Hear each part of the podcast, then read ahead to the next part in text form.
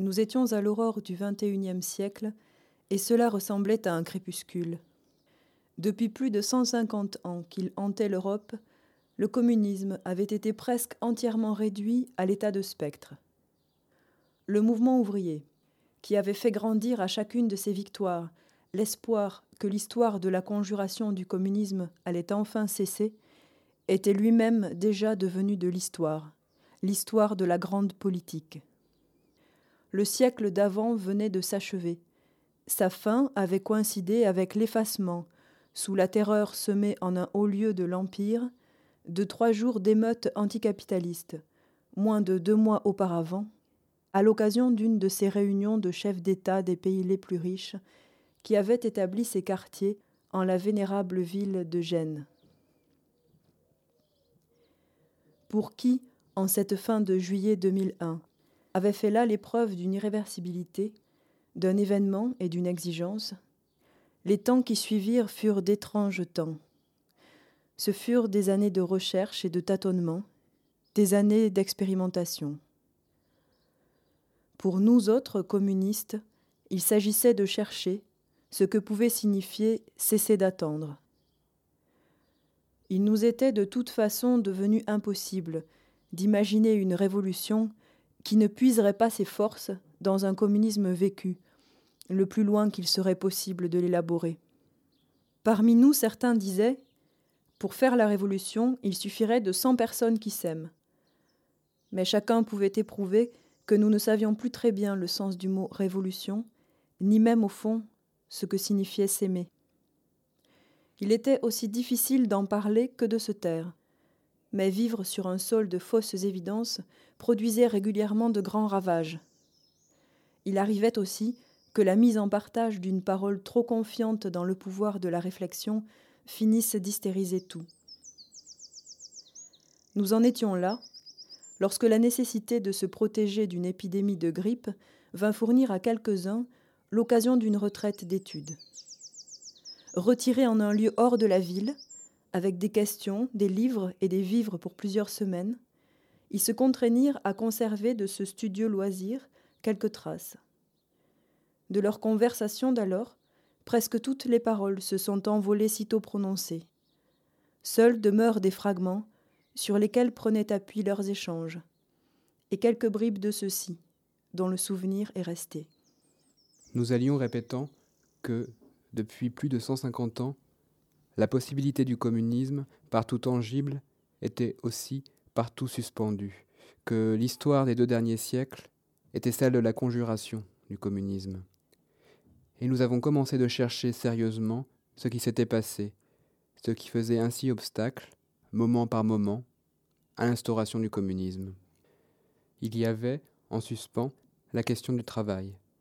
La plupart d'entre nous avaient fini par en déserter les couloirs, autant par décision que par impossibilité d'en endurer l'épreuve isolément et sans espoir que ça s'arrête jamais. Seule la perspective de fomenter des complicités nouvelles nous donnait, de loin en loin, le courage de passer contrat avec un employeur sous une forme ou une autre. Il était difficile de dire si la disparition des formes traditionnelles du salariat, du moins dans nos pays, était, dans la perspective d'une révolution, une bonne ou une mauvaise nouvelle. Nous nous souvenions que la révolution communiste, Marx l'avait théorisée pour une société de travailleurs, comme subversion du monde de la marchandise et abolition du travail. Mais nous n'avions plus à faire dans nos chairs l'expérience du lien qui engrenait le communisme à la fatalité du travail. Cette fatalité était devenue pour nous celle de devoir, sous mille formes possibles, apprendre à nous vendre. Je ne me souviens plus. Je me souviens, dans une de ces conversations un peu brumeuses que nous avions, d'un échange qui fut à peu près celui-ci. Quelqu'un disait Voilà, il y a eu des révolutions, mais le communisme attend toujours. La marchandise et son monde semblent pouvoir survivre à tout.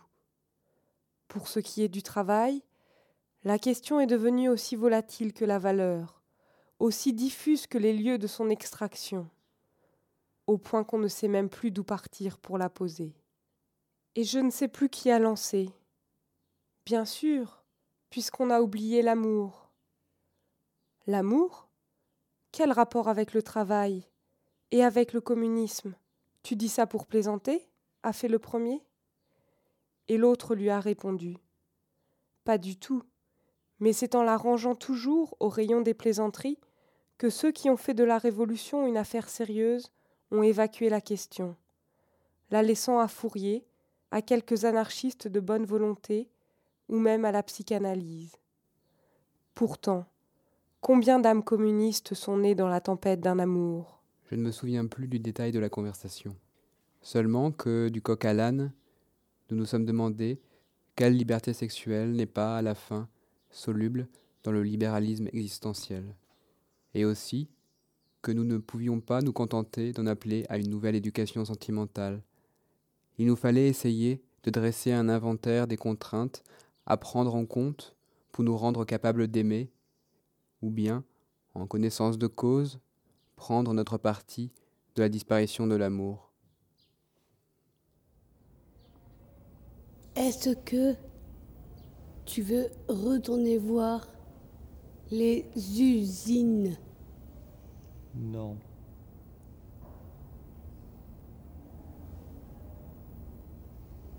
Alors, qu'est-ce que tu vas faire? Je ne sais pas. Est-ce que tu veux te baigner? À faire du bateau? Non. Est-ce que tu sais où tu dors ce soir? Non. Faudrait voir à arrêter d'exploiter nos frères.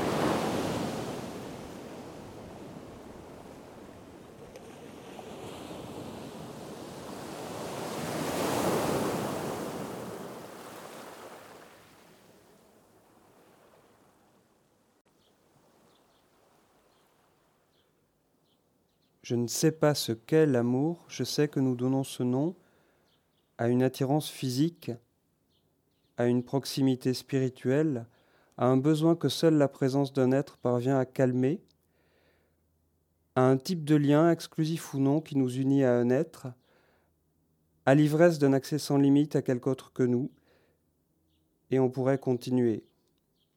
Mais j'ignore si je ne suis pas en cela la victime d'une illusion anachronique. Il y a déjà quelque temps que l'inventeur de la schizoanalyse s'était laissé dire que l'amour est une espèce incorporelle en voie de disparition. Si on faisait pour l'éther le dixième de la réclame qu'on fait à l'amour, le monde entier bientôt s'y adonnerait. C'est ce qu'on se figure la première fois. Erreur cependant, ce qui compte en tout, c'est la virginité. La première fois qu'on offre sa santé, sa force, son âme ignorante à l'amour ou à l'éther, quelle résonance profonde, mystérieuse.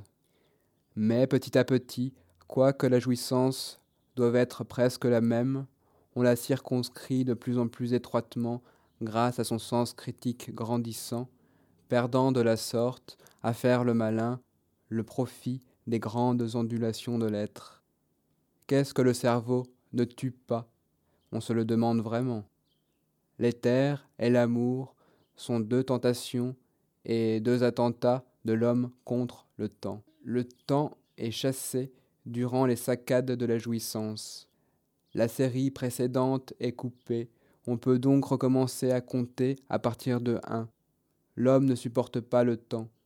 Heureusement, il n'a pas toute sa vie à supporter sa vie. Ce serait intolérable.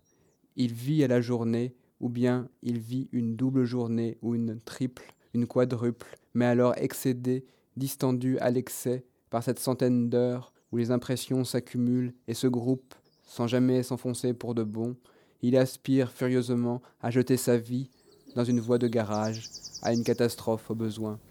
Dans ces moments, un boxeur qui le mettrait knock-out lui ferait du bien. Je ne sais pas ce qu'est l'amour. Je sais que nous donnons ce nom à un élan irrépressible du cœur, à une sorte d'attirance sensuelle aussi bien qu'à une extase spirituelle, ou plutôt à un transport qui ne connaît plus ni âme ni corps, à un certain état de besoin que seule la présence d'un être parvient à calmer sans jamais le combler, à un type de lien durable qui nous unit à un être, au vertige d'un accès à quelque autre que nous. Et on pourrait continuer. Mais j'ignore si je ne suis pas en cela le jouet d'une circonstance historique passagère. En d'autres temps ou sous d'autres ciels aurais-je été traversé par de tels états? Les aurais-je nommés ainsi? Là où je suis né, règne une différence importante. D'un côté, dit-on, il y a Eros, l'amour-passion. De l'autre, la filia, l'amour filial et l'amitié. Et aussi, celui que les chrétiens ont appelé agapé, l'amour du prochain. C'est pareil et pas pareil. C'est pas pareil et c'est quand même aimer. Celui qu'on appelle l'amour-passion n'est jamais loin du désir. Pourtant, il ne se confond pas avec la recherche de la jouissance sexuelle. Tout serait plus simple s'il s'y confondait. Désespérément trop simple. Ce qui se déclenche chez les victimes angoissées mais émerveillées d'un coup de foudre est caractérisé par les réactions hyperboliques de tout l'être à une incitation des plus banales, qui serait chez tout autre normale, autrement dit facile à compenser, neutralisée par la réponse que chacun sait. Mais voici tout d'un coup qu'à cette incitation tout l'être des amants se met à réagir, dans un branle-bas général, par une fièvre, une rougeur, des arythmies du cœur, ou au contraire par une espèce de catalepsie hiératique, les yeux rivés dans une mutuelle hypnose. Or ils disent tous qu'ils aiment être saisis par une telle fièvre, par ce bouleversement des sens et de l'âme. La passion et ce trouble effrayant mais délicieux que provoque la présence de certains êtres, pour des raisons qu'eux-mêmes, comme ceux qui réagissent à leur présence, disent ignorer absolument. Et je les crois. Plus tard, ils essaieront de rationaliser, poétiser, moraliser, et là, je cesserai de les croire. Cherchant des analogues de ce phénomène à un niveau physiologique, je ne trouve guère que le mécanisme de l'allergie, réaction excessive à un agent externe qui est d'ordinaire inoffensif, mais qui soudain, pour des raisons que nul ne connaît, provoque chez celui qui s'est trouvé sensibilisé par un premier contact une surcompensation violente, par exemple une surabondante production d'antihistaminiques suite à une simple piqûre de moustique. À l'incitation du désir, la réaction passionnelle tout d'un coup déborde immensément, et que le désir soit ou non satisfait n'y change rien dans les cas graves. La passion, une fois déclarée, exige beaucoup plus que cette satisfaction, elle veut tout, et surtout l'impossible, l'infini dans un être fini. est tout autre chose pour les hommes que pour les femmes. Chez la plupart, il est sans doute une sorte de convoitise. Pour les autres hommes, l'amour est l'adoration d'une divinité souffrante et voilée. Et se conformer à l'image d'une telle déesse, dès lors, la tâche ou la tentation de combien de femmes? Ce n'est pas amour qui tourne à réalité. Cette sentence courtoise signifie que fine à mort est jouissance du désir, non du plaisir. Et quand les passionnés sont contraints de vivre ensemble, le filtre cesse bientôt d'agir. À l'extrême, il s'agit d'écarter la réalité physique de l'être aimé, surtout celle de la femme pour l'homme, car il n'y a pas ici de symétrie, et je n'ai pas encore trouvé une seule femme qui ait chanté l'amour de loin. Aimer, quel que soit le sens que l'on donne à ce verbe, ne se dissocie pas ne peut pas être dissocié d'un élément théorique dont ce sens précisément dépend.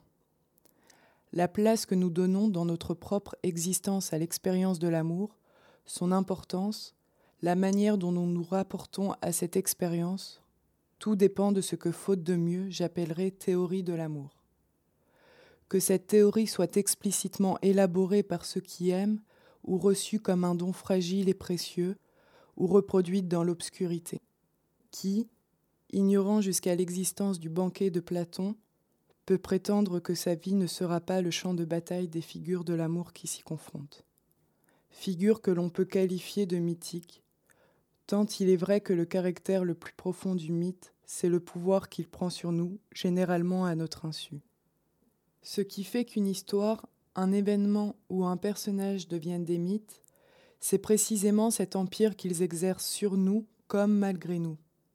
Et les théories de l'amour ne s'opposent pas aux mythes. L'emprise de certaines idées sur nos vies est une emprise mythique. Il semblerait que notre peu enviable sort soit le suivant. D'un côté, nous vivons dans des sociétés où un nouage singulier attache, sous le nom de sexualité, notre orientation sexuelle, et donc l'obligation d'en avoir une, à notre identité la plus authentique. D'un autre côté, nous subissons la fascination d'un mythe, ou plutôt de ses restes exsangues, le mythe de l'amour-passion. Presque tout le roman, de Tristan et Iseux à Madame Bovary. Et puis, le cinéma a pris la relève. À l'intérieur de ce temps sans espoir, l'éducation sentimentale. Il n'y a pas d'éducation sentimentale. Il y a le sentimentalisme qui nous tient lieu d'éducation. L'amour heureux n'a pas d'histoire. Ce qui exalte, le lyrisme occidental, ce n'est pas le plaisir d'essence, ni la paix féconde du couple. C'est moins l'amour comblé que la passion d'amour et passion signifie souffrance. Voilà le fait fondamental. Ce que nous appelons l'amour, l'amour-passion, est celui chanté par les troubadours, qui a vu le jour au XIIe siècle l'atmosphère religieuse de l'hérésie cathare. Selon la thèse officiellement admise, l'amour courtois est né d'une réaction aux mœurs féodales.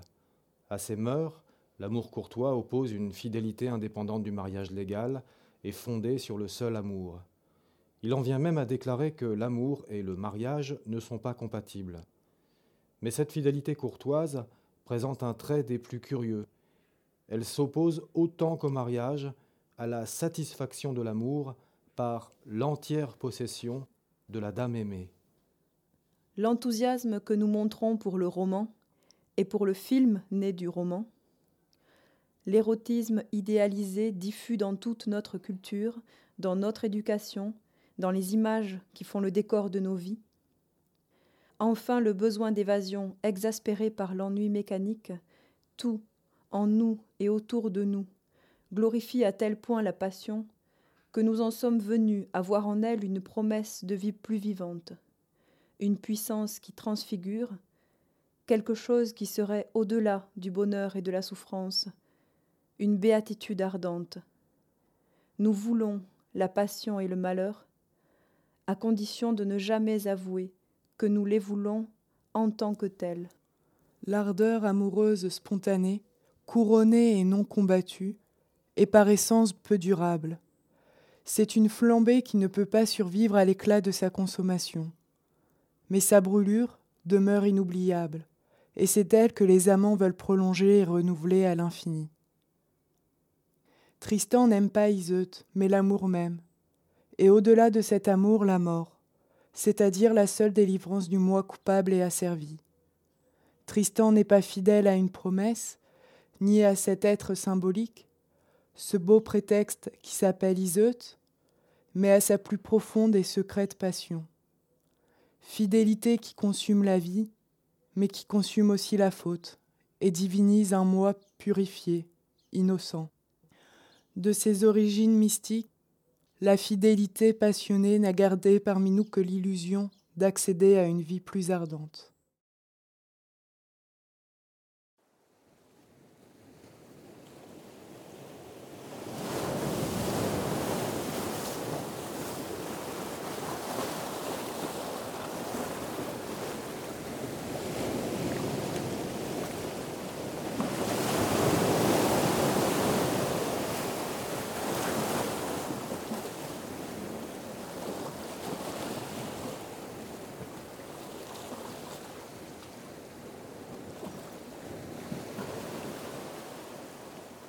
Le préjugé répandu selon lequel l'amour est aussi fréquent que les histoires sentimentales vient sans doute de ce que la poésie a fait notre éducation.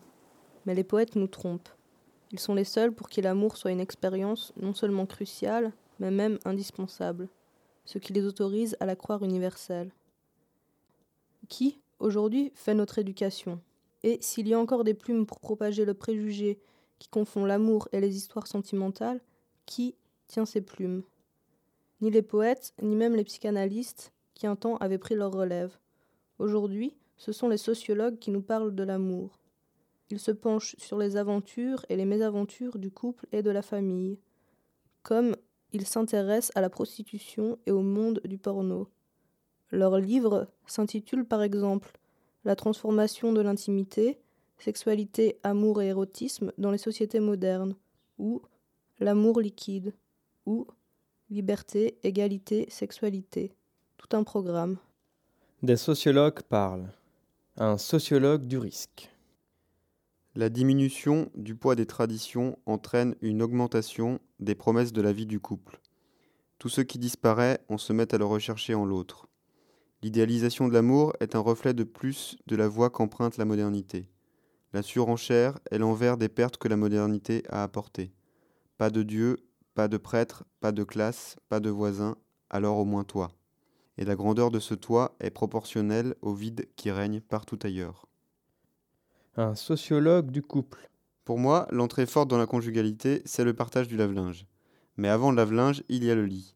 Il est fondateur parce que c'est le premier objet partagé de la vie à deux, à la fois intime et ordinaire. On était dans une histoire de sexe ou d'amour et on entre dans la vie à deux.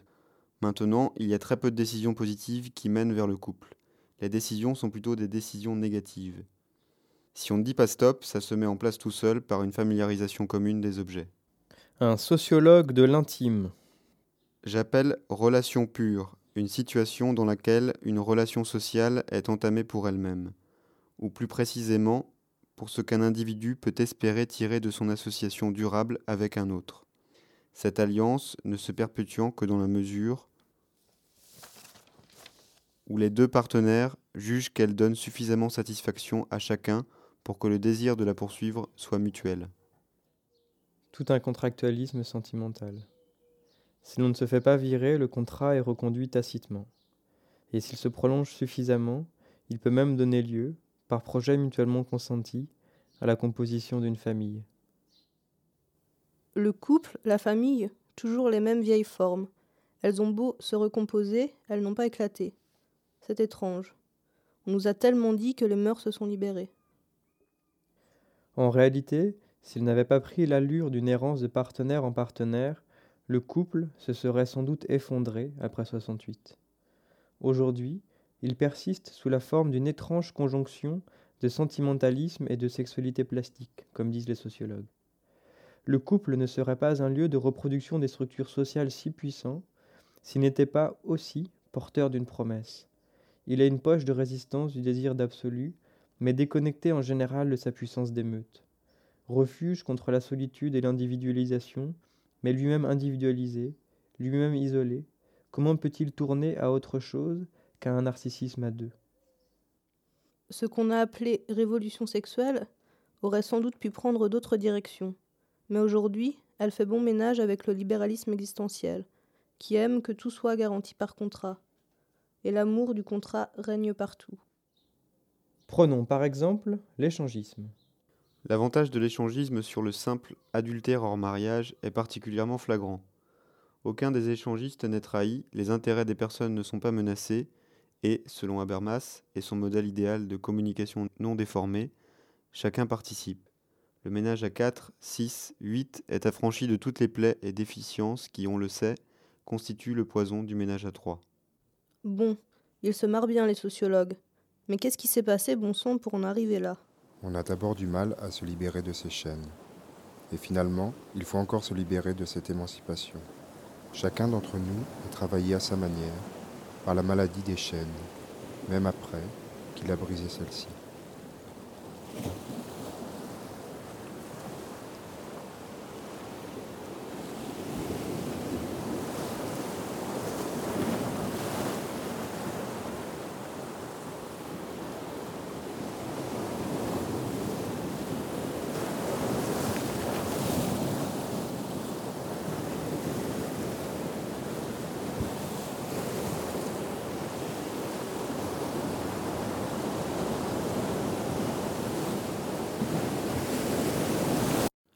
Nous avons oublié quelque chose.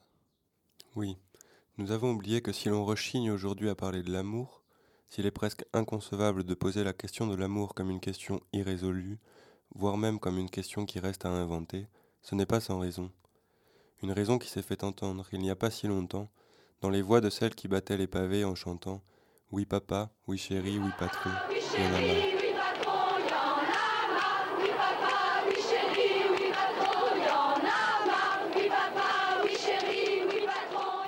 Je me souviens de la, première remarque que j'ai faite qui, démontre, euh, je, devais avoir environ 10 ans, que euh, quelque chose me semblait anormal. J'ai dit à mon père pourquoi c'est toujours maman qui sert? Et papa m'a répondu une phrase qui m'a mis en colère, mais je n'arrivais pas à expliquer pourquoi. Il m'a dit quand c'est ce qu'on aime, ça ne s'appelle pas servir.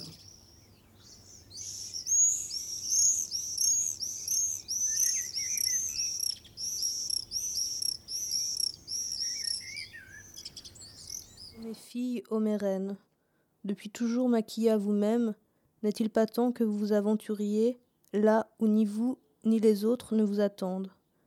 Croyez-vous vraiment tromper votre famille en vous rassemblant pour vous ressembler? Vous suffit-il vraiment qu'on vous dise femme jusqu'à la crétinisation pour renoncer à partir au devant de votre énigme et préférer bivouaquer indéfiniment dans les villages vacances de la nouvelle féminité? Jusqu'à quand vous laisserez-vous acculer chaque jour à sacrifier une parcelle de vous-même pour servir non votre cause, mais la cause de quelques femmes servantes du vieux monde? Il ne s'agit plus de servir, mais de partir. Nous avons oublié que l'amour a longtemps été le lieu d'une grande arnaque, celle qui a consisté à superposer, jusqu'à les faire parfaitement coïncider, l'éducation sentimentale et la division sexuelle des tâches, celle qui a consisté à vouer les femmes à l'amour et au complexe de services liés à l'entretien de la vie, et faire de cela une seule et même vocation. Mais alors, si c'est ça, il ne suffit pas pour s'en sortir de séparer le sexe et les sentiments. Pourquoi? Écoute bien. Libérer la sexualité de la gangue qui l'entoure ne signifie pas renoncer à jamais à l'amour ou à la possibilité de soutenir matériellement et psychologiquement son mari son compagnon, mais ce soutien serait librement offert et non socialement contraint. Et voilà, tu as entendu? On se propose de couper le lien qui emprisonne la sexualité féminine en l'attachant à une série d'obligations de service. Et on croit la question réglée quand on a rendu le don de soi volontaire. Mais on n'a rien fait du tout. On nage toujours dans la plus naïve et la moins innocente conception de l'amour, comme don de soi et service des biens. Qui veut faire l'ange, fait la bête. Le problème, c'est cette conception pauvrette des sentiments, comme s'il n'y avait dans l'amour aucune ambivalence, comme si aimer ne se disait jamais haïr. Oui, il est beaucoup plus facile de dénoncer, disons, la domination masculine que de prendre acte du fait que les femmes sont, ou ont longtemps été, les dupes complaisantes d'une conception de l'amour comme service des biens, dans laquelle le service sexuel est un service parmi d'autres offert à ceux qu'on aime. Combien de générations de femmes se sont offertes en sacrifice à cette conception de l'amour? Bon, maintenant, la question, c'est comment s'en sortir de cette arnaque? Il faut peut-être chercher du côté des gays et des lesbiennes. C'est peut-être là que s'inventent d'autres manières d'aimer.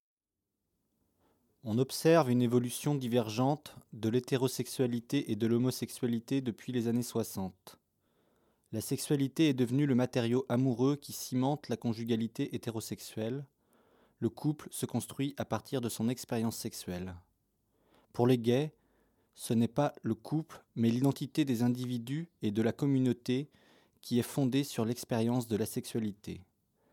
D'un côté, on peut imaginer que les gays et les lesbiennes se conforment à la norme hétérosexuelle pour fonder pareillement le couple sur la sexualité, mais du même coup réduire la sexualité au couple.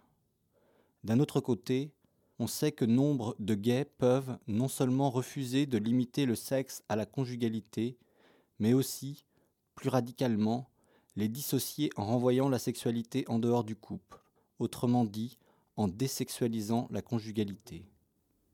Désexualiser la conjugalité, cela ne veut pas dire désexualiser l'amour. Mais en réalité, Il n'est pas du tout question ici de l'amour. Et l'on voit bien qu'il est possible de suivre les aventures du lien entre conjugalité et sexualité, à la lumière du problème de l'identité. La sexualité ne fonde plus l'identité, elle la subvertit. En laissant entièrement de côté le problème de l'amour, quitte à ce qu'il se repose éternellement identique à lui-même, quelques pas plus loin. Car chaque rencontre amoureuse éclaire d'une lumière qui ne se laisse pas facilement éteindre cette question du lien entre conjugalité et sexualité. À moins que l'on ait décidé de se délester du problème, car, au fond, ce que rend tangible l'idée d'une désexualisation de la conjugalité, en faisant disparaître la question de l'amour, c'est que celui-ci, comme Dieu pour le physicien Laplace, est une hypothèse dont on peut se passer. Depuis huit siècles, l'Occident et sa civilisation marchaient clopin-clopant, chaussés des sabots, amour et mariage. Peut-être, ayant dû se défaire de choses devenues incapables de le soutenir, essaie-t-il aujourd'hui d'apprendre à avoir l'air à l'aise en toute occasion, dans ses baskets, sexualité plastique et conjugalité temporaire. Entre-temps, l'amour semble être devenu, sans qu'on y prenne garde, une hypothèse dont chaque existence doit décider, soit de l'affirmer, soit de s'en passer. Et il en va probablement de même du communisme. L'hypothèse de l'amour n'est pas une hypothèse spéculative, mais existentielle. Ce n'est pas une hypothèse métaphysique, mais une hypothèse sur la métaphysique. Parmi les idées que le dualisme occidental présente comme opposées, il y a celle du masculin et du féminin. Il est impossible d'aborder la question de l'amour sans s'accorder sur le statut que l'on donne aux notions de masculin et de féminin, et aux énoncés quant au mode de relation qui en découle. Le postulat dualiste, selon lequel les genres renvoient à des réalités substantielles dotées de traits qualitatifs opposés, n'a rien d'une évidence. Je trouve plus satisfaisant de penser que la différence des sexes renvoie à une bipolarité de la vie, telle qu'en chaque humain, il y a du masculin et du féminin. La séparation, quelle qu'en soit la raison, peut être prise comme une sorte de fiction durable ou d'hypothèse pour persévérer dans l'existence, ou mieux encore, comme un point de départ pour ouvrir le champ des possibles le plus large, le champ d'élaboration de la curiosité et de l'attrait des contraires, hors de soi, qui permet aussi une élaboration de la relation entre pôles opposés en soi. Lorsque dans le banquet Socrate en vient au discours proprement dit sur l'amour, celui qu'il doit prononcer en son nom pour dire ce qu'il en est de l'amour en vérité, il fait parler Diotime. Le philosophe fait taire la dialectique pour laisser parler le mythe, c'est-à-dire, comme dit Lacan, la femme qui est en lui. Le contraire de 1, 2. Non plus principe de séparation, mais générateur de réciprocité. C'est quoi la réciprocité? Le double sens en toute chose. On en vint à discourir sur le sexe des âmes. Des questions se posent. L'âme de la femme est-elle du sexe féminin? L'âme de l'homme est-elle du sexe masculin? Ces âmes seraient-elles hermaphrodites, à moins que d'aucun sexe? Finalement, je propose, si nous en appelions à nos âmes, soit accède Diane. Un continent, la, lampe éteinte, l'un et l'autre de nous enchanter, enchanter au moyen de caresses sonores, ces notes de musique, des intimes évocations, tout en nous embusquant soigneusement derrière un simulacre de sommeil. Les cils mariés, avec entre eux une arrière-pensée de divorce. La lune montait à l'été les étoiles. Ici-bas, c'était l'heure où les fantômes sortent des cavernes relatives pour aller boire. Le fantôme, indigène de l'universelle cécité, ne daignant émaner que lorsque s'est dissipée toute crainte d'être vu, nos yeux s'efforçaient de s'annihiler de plus en plus sous la paupière, à la manière des louis, dans un gousset d'avare, sans toutefois cesser de nous guetter mutuellement. Un jet de lait firmamental descendit ébauché au milieu de nous, comme une fine main de sage-femme. cela devenait étrange. Enfin, le charme opérant, voici qu'une forme, plus ténue qu'un convive de miroir, émane de chacun, d'elle un faune, de moi une nymphe.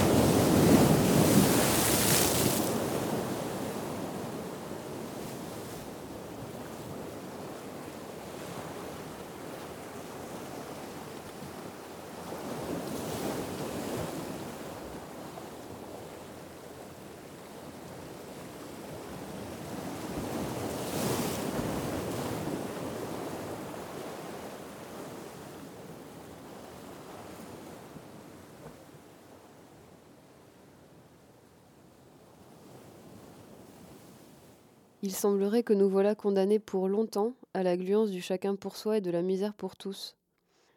Et ça durera tant qu'on continuera d'exploiter la séparation de façon forcenée au point de mettre tout en œuvre pour empêcher de la conjurer.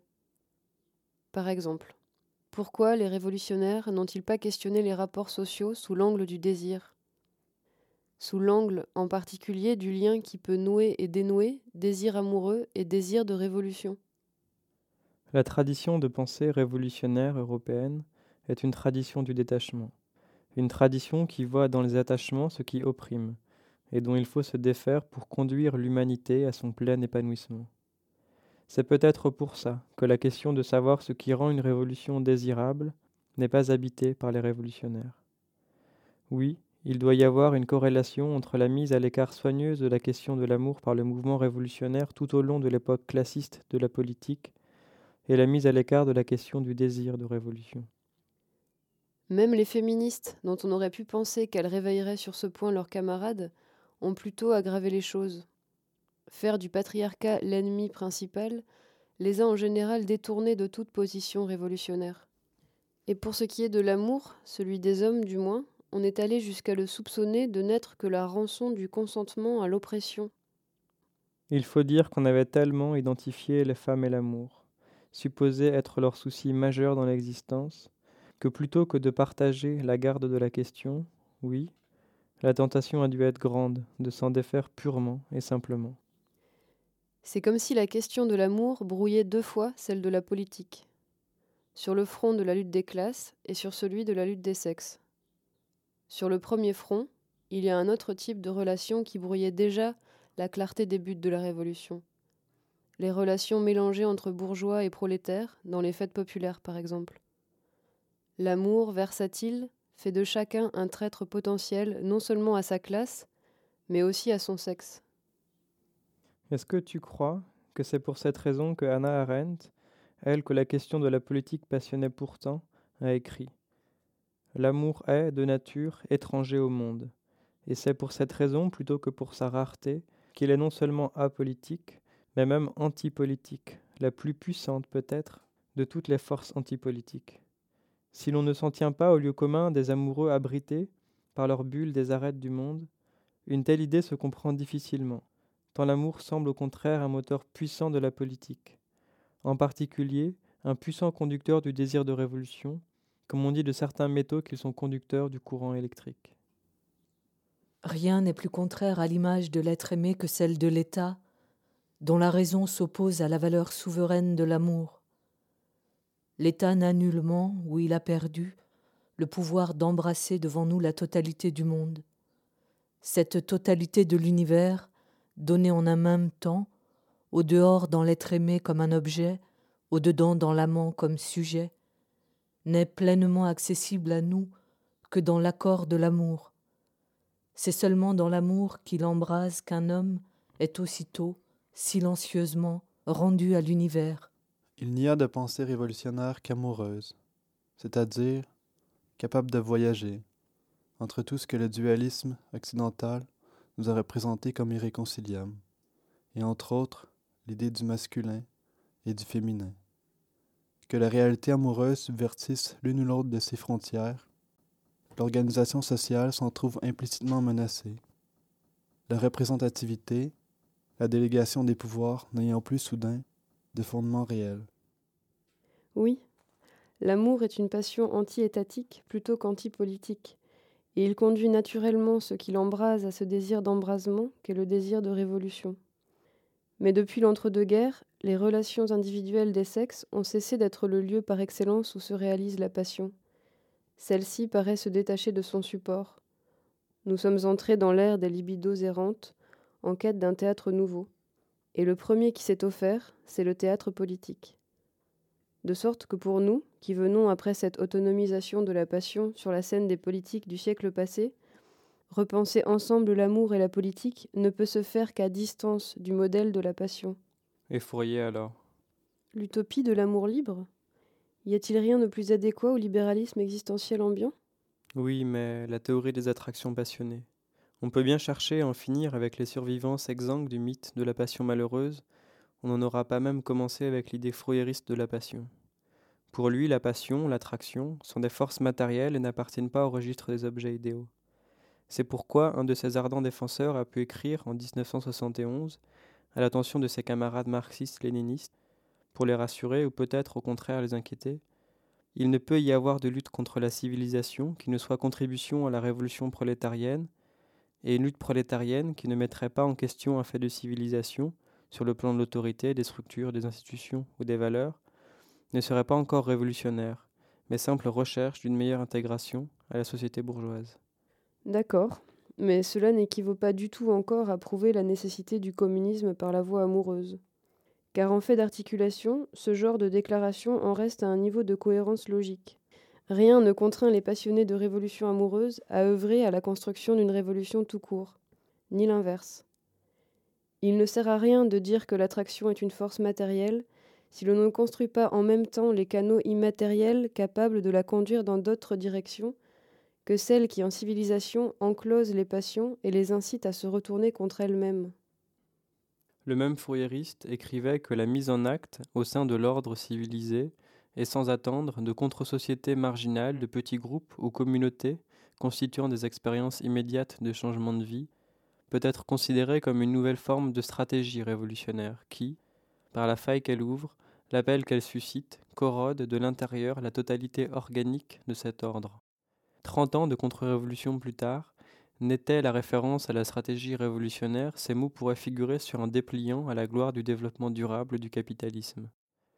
L'histoire ne manque jamais de nous refaire sa leçon, et par exemple celle-ci, qu'un front n'est un front que s'il est éprouvé, c'est-à-dire à la fois pensé et pratiqué comme tel en situation. À elle seule, de telles expérimentations ne gênent pas beaucoup un ordre qui se recompose sans cesse à partir de ses zones corrodées, de ses points de faiblesse. Il me semble que Fourier voit dans la liberté en amour la condition de la liberté politique, et que s'inspirer de lui, cela voudrait dire se proposer d'actualiser la charge anti-étatique de l'amour en s'attaquant à la contradiction entre désir de révolution et fidélité amoureuse. Ce qui reviendrait à supposer que, extirpé de la gangue du couple, c'est-à-dire de la famille et de la visée procréatrice, mais aussi bien de la forme du couple chargée de porter la nostalgie de l'absolu, l'effusion amoureuse pourrait libérer sa puissance révolutionnaire. Et voilà, récuser l'opposition traditionnelle depuis Platon entre l'éros inégalitaire des amants exclusifs et la filia de la camaraderie politique. En se basant sur le caractère égalitaire, voire égalisateur de l'amour physique, on pourrait avancer une redéfinition érotique de la camaraderie. Plutôt que d'opposer éducation politique et éducation sentimentale, faire de l'amour physique un instructeur politique. Voilà une maxime fourriériste. Mais quel usage pouvons-nous faire de maximes de ce genre? Rien n'est moins évident, car ce bel enchaînement n'a rien d'automatique. À l'évidence d'une complicité érotique ne découle pas nécessairement une camaraderie politique. Sinon, les partous organisés entre inconnus n'existeraient pas. Les modernes, depuis Rousseau, s'imaginent qu'il existe une sorte de nature normale, à laquelle la culture et la religion seraient venues surajouter leurs faux problèmes. Cette illusion touchante peut les aider à vivre, mais non pas à comprendre leur vie, car tous, tant que nous sommes, sans le savoir, menons nos vies de civilisés dans une confusion proprement insensée, de religion jamais tout à fait morte et rarement tout à fait comprise et pratiquée, de morale jadis exclusive mais qui se superpose ou se combine à l'arrière-plan de nos conduites élémentaires, de complexes ignorés mais d'autant plus actifs, et d'instincts hérités bien moins de quelque nature animale que de coutumes totalement oubliées, devenues traces ou cicatrices mentales, toutes inconscientes et de ce fait aisément confondues avec l'instinct. Fourier, un bon moderne, voit la source des maux des civilisés dans le moralisme. Comme Diderot dans son supplément au voyage de Bougainville, il oppose aux moralistes la nature humaine et ses exigences, en d'autres termes la réalité des mœurs en particulier, l'inconstance en matière amoureuse. Mais faire de la morale l'obstacle majeur sur le chemin de la liberté en amour passe sous silence des difficultés plus immanentes des difficultés qui donnent à penser que l'inconstance en amour n'est peut-être pas seulement le signe, l'appel, d'une liberté à conquérir, mais celui d'un impossible auquel se confronter. En somme, il n'y aurait rien de mieux à opposer à Fourier que le mythe fatigué de l'amour-passion. Je ne dis pas cela. Je dis que le mythe de l'amour-passion, le mythe d'un amour dont l'authenticité se mesurerait à la souffrance de ceux qui le vivent, donne la forme d'une réponse absolue à ce qui est plutôt un problème. Il y a une impossibilité constitutive de l'amour que l'on ne sait pas penser, dont on ne sait pas comment s'y rapporter, et dont on se débarrasse en disant que tout amour est au fond impossible. Dans un texte à propos du roman de Duras Le ravissement de Lolvestein, Lacan dit des personnages qu'ils sont pris dans les ronces de l'amour impossible à domestiquer. Voilà une manière plus précise d'entendre l'impossibilité de l'amour. Si l'amour est impossible, ce serait à domestiquer. D'où la tâche démente de toute conjugalité, celle de parvenir à maintenir l'amour hors d'atteinte du pouvoir corrosif de la domesticité où, pourtant, par définition, elle lui offre asile. Par définition, en civilisation, comme disait Fourier. Son hypothèse à lui, au sujet de l'impossibilité de l'amour, ce serait que l'impossibilité de l'amour au singulier se résoudrait par la libération des amours, et par la mise en place d'une organisation sociale qui serait appropriée à cette liberté. Celui qui, doté de son expérience de civilisé, verrait les amours de pleine harmonie, pourrait, selon Fourier, dire avec raison J'ai connu l'amour, et non pas les amours et cela non pas seulement parce que la critique de la civilisation repose sur celle du mariage monogamique, pas non plus seulement parce que l'amour harmonien est la manifestation au grand jour de tout ce que la civilisation dissimule et condamne, mais parce que le système de Fourier ne se contente pas de réunir et d'intégrer les amours que la civilisation développe au hasard et isole, mais confère une vérité à ce qui, en civilisation, ne peut jamais être que partiel et faux. C'est ainsi que pour lui, Seul le crime est vérité en civilisation, mais il n'est vérité qu'en germe, car la passion ne se signale encore en lui que par son envers ou son manque. Il y aurait une autre manière de comprendre cette idée de l'amour impossible qui ne se résoudrait pas par la libération des amours. Pour ma part, je crois que l'idée de l'amour impossible, ce n'est pas que l'amour n'existe pas, qu'il est une illusion qui bute sur toutes sortes d'obstacles, comme l'incompatibilité entre les sexes, le narcissisme qui ferait qu'il n'y aurait d'autre amour possible que l'amour de soi, ou l'hypocrisie marchande de la civilisation, mais qu'il entre en incompatibilité avec la vie. Amour impossible signifierait au fond amour impossible à vivre, au point que ce soit pour celui qui l'éprouve, l'amour ou la vie. Qu'est-ce que ça veut dire, l'amour ou la vie? Cela peut vouloir dire deux choses. Soit que l'amour appelle un type de soin qui est exclusif d'autres, de sorte que la vie amoureuse entre en conflit avec toute autre forme de vie, dans une sorte de conflit des vies. Soit que le type d'état dans lequel nous plonge l'amour est profondément incompatible avec toute autre dimension du vivre, à la façon dont l'autre état est incompatible avec les bornes du quotidien. Mais peut-être les deux explications ne sont-elles pas exclusives Peut-être est-ce il y a un conflit des vies par exemple un conflit entre vie communiste et vie amoureuse ou vie amoureuse et vie religieuse, parce qu'il y a un conflit entre l'autre état et les dimensions plus prosaïques de l'existence, de sorte qu'il n'y a pas place, dans la même vie, pour plusieurs sortes d'ascèse, donnant lieu à plusieurs sortes d'extase. On dirait alors qu'à un premier niveau, l'amour comme état se concilie mal avec les fonctions sociales, les choses à faire, qui nous font quitter son feu, nous en reposent. À un deuxième niveau, la vie amoureuse, comme genre de vie tournée vers ce feu, se concilie mal avec d'autres genres de vie tournés vers d'autres feux, par exemple une vie religieuse ou révolutionnaire. Alors, prendre au sérieux la question de l'amour avec celle du communisme nous conduirait à faire l'hypothèse qu'il y a comme une rivalité des extases. Et si chez les mystiques chrétiens l'extase religieuse est décrite avec les mots de la poésie des troubadours, c'est une captation pour une expérience déplacée sur le terrain de la relation à Dieu. La question de Kierkegaard et sa proposition à Régine, sa fiancée, était peut-être de savoir si ce déplacement pouvait se vivre et se vivre à deux. Peut-être est-ce face à une question de ce genre que sont placés tous les amants communistes.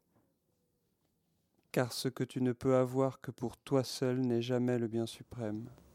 Je suis sûr que le monde ne contient rien qui serait capable de combler le besoin d'aimer que je suis forcé de dire qu'il y a en moi.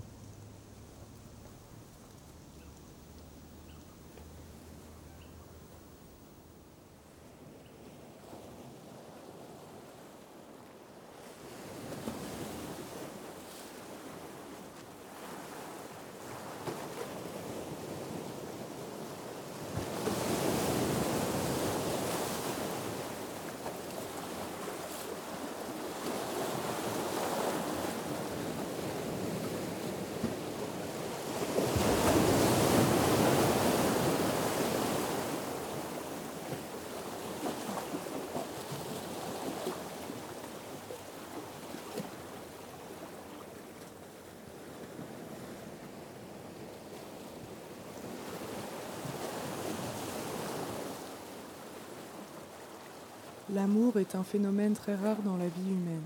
Le préjugé répandu selon lequel l'amour est aussi fréquent que les histoires sentimentales vient sans doute de ce que la poésie a fait notre éducation. Mais les poètes nous trompent. Ils sont les seuls pour qui l'amour soit une expérience non seulement cruciale, mais même indispensable, ce qui les autorise à la croire universelle. Mais le bien-aimé est tout de même cette tranche de réalité qui incite le poète à écrire une œuvre dont le contenu n'a aucun rapport avec la fonction ordinaire de cet objet dans le monde réel. Nous sommes tous poètes, bien plus que nous ne sommes des êtres de raison. Je veux dire que lorsque nous aimons, c'est en poète, c'est-à-dire avec des yeux qui transfigurent et célèbrent dans l'extase de notre être global le mystère de nos liens originels avec toute existence. Oui, on peut bien dire que nous sommes tous poètes ne serait-ce que parce que la poésie des poèmes active des éléments d'expérience qui traversent quiconque, ou parce que, réciproquement, les vers, les pièces de poésie sont susceptibles de tomber dans n'importe quelle oreille. Mais cela n'empêche pas que ce sont les troubadours qui ont inventé l'amour dont nous subissons aujourd'hui les restes déchus en romance. Parallèlement à une évolution qui s'était produite d'abord en islam, une progressive sublimation s'est accomplie sous l'influence du sentiment religieux pour aboutir à ce que Dante appelle amour.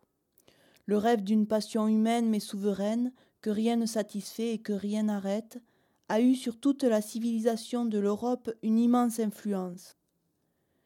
Lorsque l'amour spirituel à son tour au XIIIe siècle se renouvelle en renouvelant son style, dans la vie comme dans l'expression littéraire, il le fait par un emprunt direct aux attitudes courtoises et à la poésie dont elles vivent.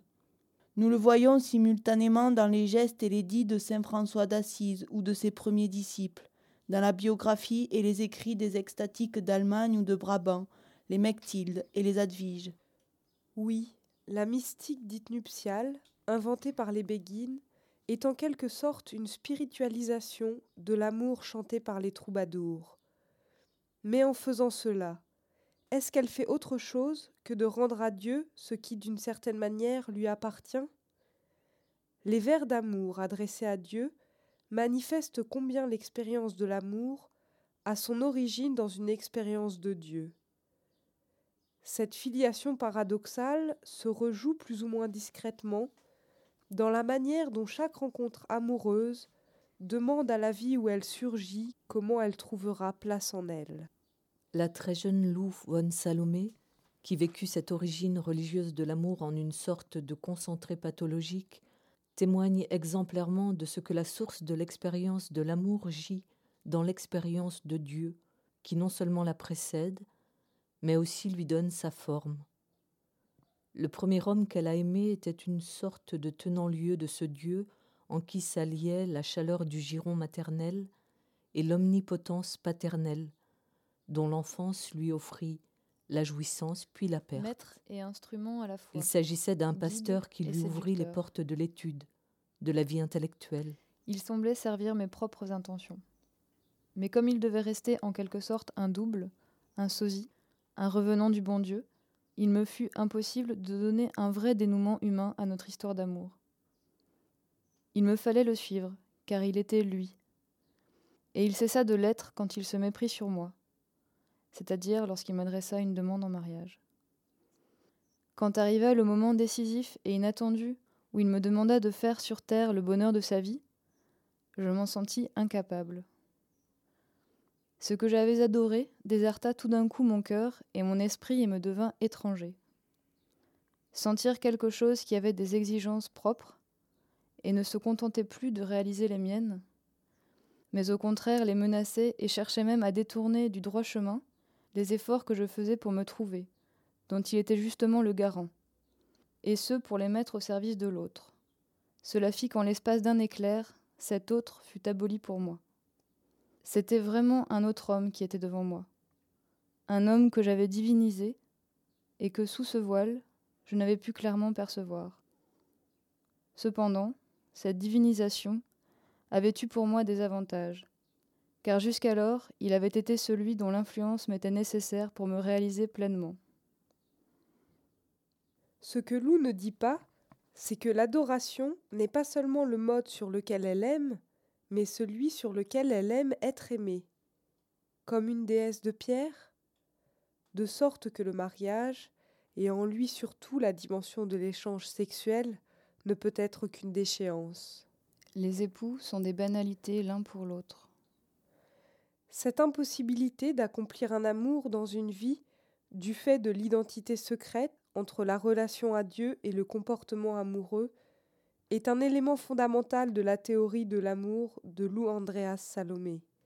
Je veux dire, de la théorie qui a dirigé sa propre manière d'aimer, sa vie durant. L'expérience incomplète de l'amour avait gardé pour moi un charme unique, inégalable, un caractère irréfutable qui n'avait pas besoin de subir l'épreuve de la vie.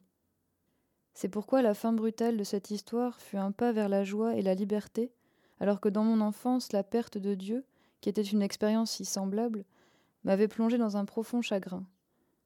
Un lien continua de m'unir à cet homme qui fut le premier à être vraiment réel, et dont la volonté et l'enseignement m'avaient permis de me trouver moi-même. Grâce à lui, j'appris pleinement à vivre. Au fond, pour elle, l'expérience de l'amour trouve son accomplissement le plus haut dans la formation, au sens allemand de la Bildung, d'un être. Elle ne peut fondamentalement rien contre la finitude comme s'il était amoureux était à la fois ce qui dessert pour un temps l'étau de la solitude par la grâce de l'autre, et ce qui est toujours condamné à échouer, du fait de la persistance de cet isolement. C'est peut-être pour cela que la célébration de l'amour ne se départit jamais chez elle d'un certain pessimisme. L'amour ressemble à des exercices de natation avec une bouée. Nous faisons comme si l'autre était lui-même la mer qui nous porte.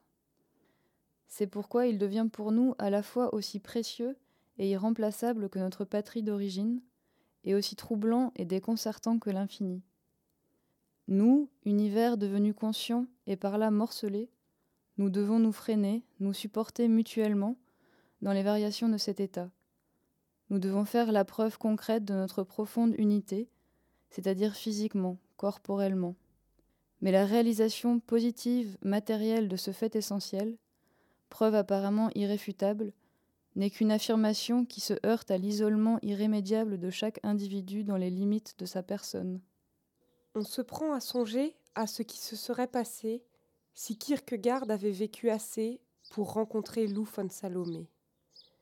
Elle qui, en opérant une transsubstantiation de l'expérience de Dieu dans l'expérience de l'amour, en traversant le lien conjugal sans s'y plier, a opéré en quelque sorte le mouvement inverse de celui auquel Kierkegaard semble avoir rêvé. Car même lorsqu'il cherche, comme dans les œuvres de l'amour, à sonder le plus près possible le mystère de l'amour chrétien, lui aussi trouve son point de départ, non dans l'amour du prochain lui-même, mais dans l'amour chanté par les poètes. Et cela d'abord pour définir l'amour du prochain, l'agapé, par différence avec l'amour d'éros, comme on définit le moins connu à partir du mieux connu, mais aussi parce qu'il s'agissait pour lui, singulièrement, d'opérer la transsubstantiation d'un amour-passion en amour chrétien. Kierkegaard espérait que l'amour qu'il portait à Régine pourrait transfigurer son ancienne fiancée, en lui permettant de passer du stade de la bien-aimée à celui du prochain. L'amour humain se serait ainsi haussé au niveau d'un amour où deux êtres se seraient retrouvés comme semblables, en tant que créatures de Dieu, communiant en une même foi. Le caractère paradoxal de cette idée, transformer ce qui naît d'une prédilection en une réalité où n'entre plus la préférence, avoir besoin de partir de ce qu'on se propose de métamorphoser, c'est-à-dire de dépasser, mais d'un dépassement existentiel et non logique, indique assez ce qui l'anime, l'exigence d'inventer, pour répondre à ce qu'il y a d'impossible dans l'amour, quelque chose d'autre que le mariage, mais quelque chose qui ne laisserait pas chacun dans la solitude, face à ce qui requiert singulièrement une existence. Sais-tu, Anna, ce qu'il y a de plus difficile, entre toutes choses, ce qu'il est donné à un être humain de porter? Pour tout le reste, il y a des voies et des secours, des garde-fous pour s'y repérer, tandis qu'en l'occurrence, être dans l'amour, in der Liebe sein, veut dire être contraint à son existence la plus propre. In die eigenste Existenz. Amo signifie Wolo Utsis, a pu dire saint Augustin. Je t'aime, je veux que tu sois ce que tu es. Enfin, ma chère Lou, la vieille et profonde demande de mon cœur. Devenez celle que vous êtes. On a d'abord du mal à se libérer de ces chaînes, et finalement, il faut encore se libérer de cette émancipation.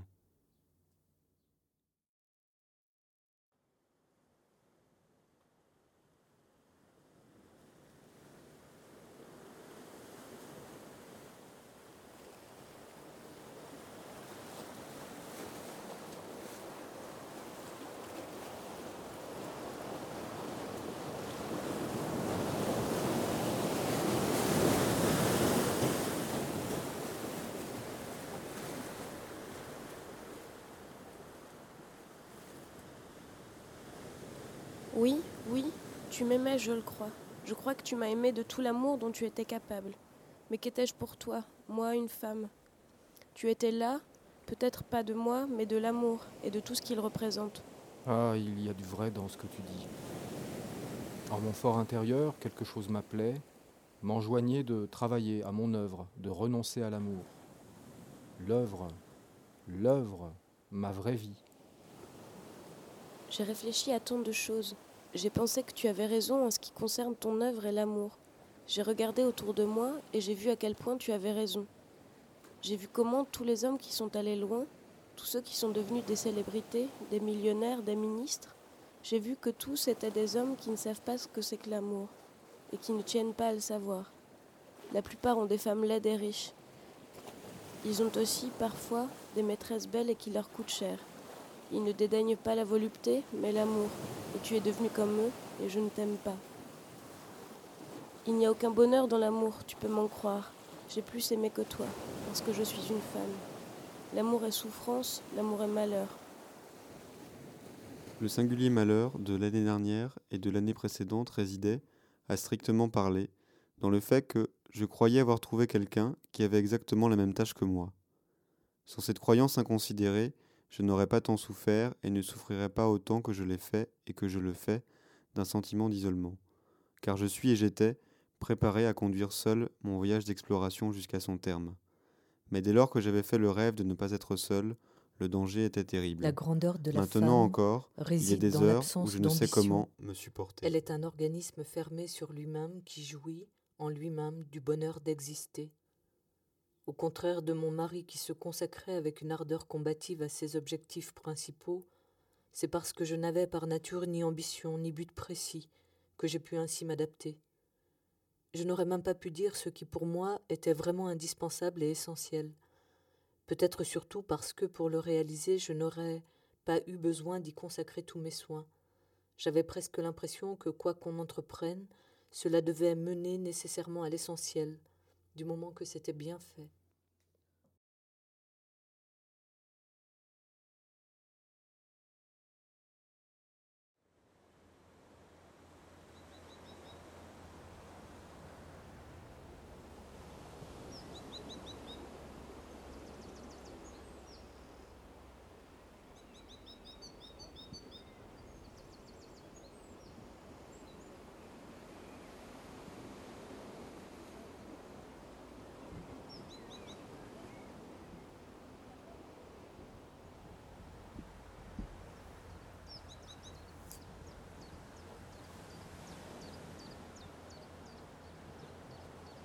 Il y a, entre les êtres, et notamment entre ceux qu'on appelle les hommes et ceux qu'on appelle les femmes, de telles disparités, sédimentées par des siècles de relations de pouvoir, devenues habitudes, que c'est impossible d'imaginer que quelque chose, comme de l'amour, puisse exister, qui ne soit pas, à un moment ou à un autre, un chantage fait aux femmes pour leur consentement à l'oppression.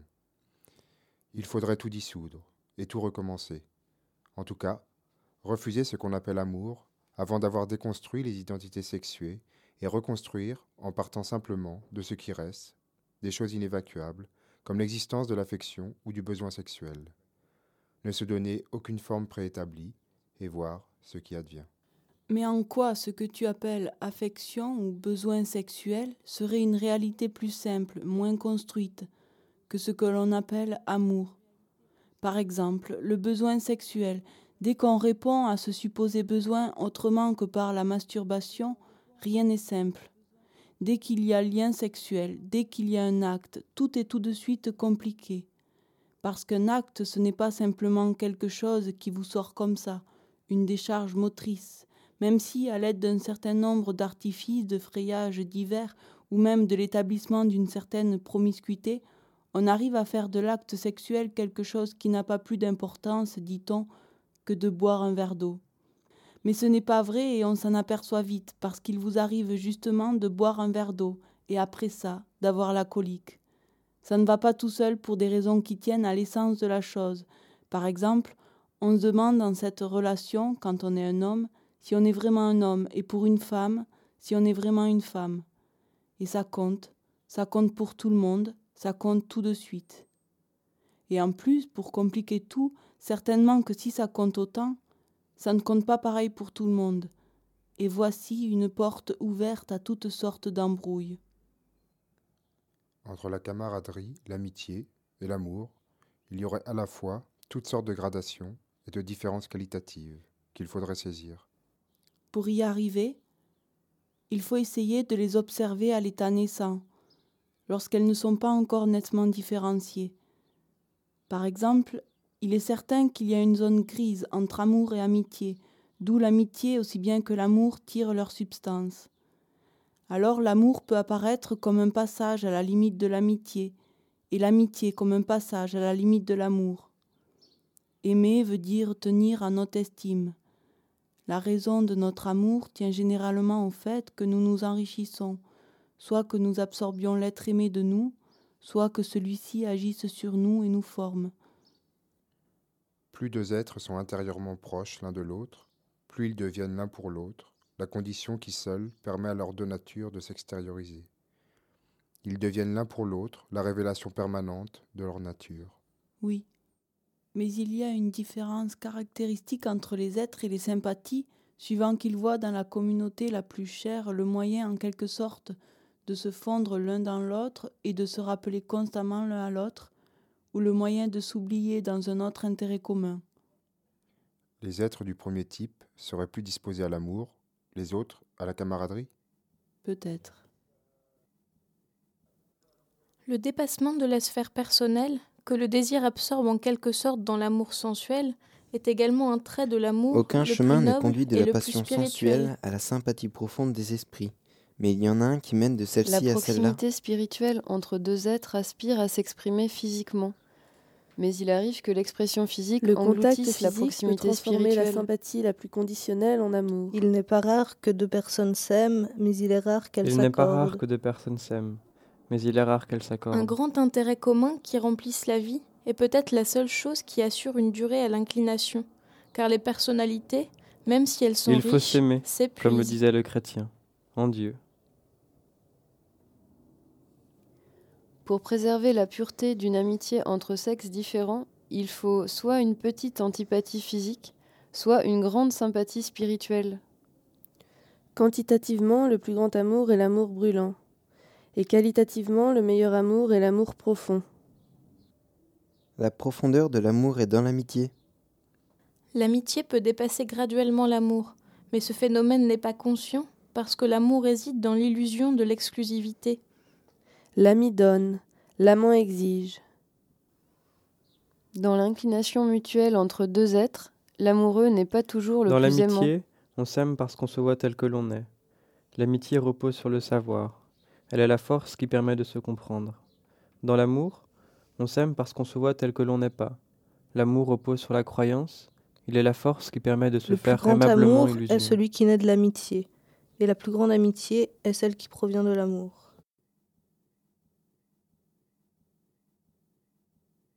Alors donc, il peut y avoir de l'amour sans amitié et de l'amitié sans amour. Et même, c'est comme ça que c'est le plus souvent, comme ça qu'on nous éduque, n'est-ce pas? Mais on peut vraiment dire que ce sont des expériences amputées. Bon. Et si on voit les choses comme ça, qu'est-ce qu'il en est du sexe? Car il est bien sûr que les amants s'émancipent de leurs liens familiaux, mais tout aussi sûrement, ils en transforment la puissance intérieure. Même si chacun isolément en reste prisonnier, l'autre par son amour l'en libère.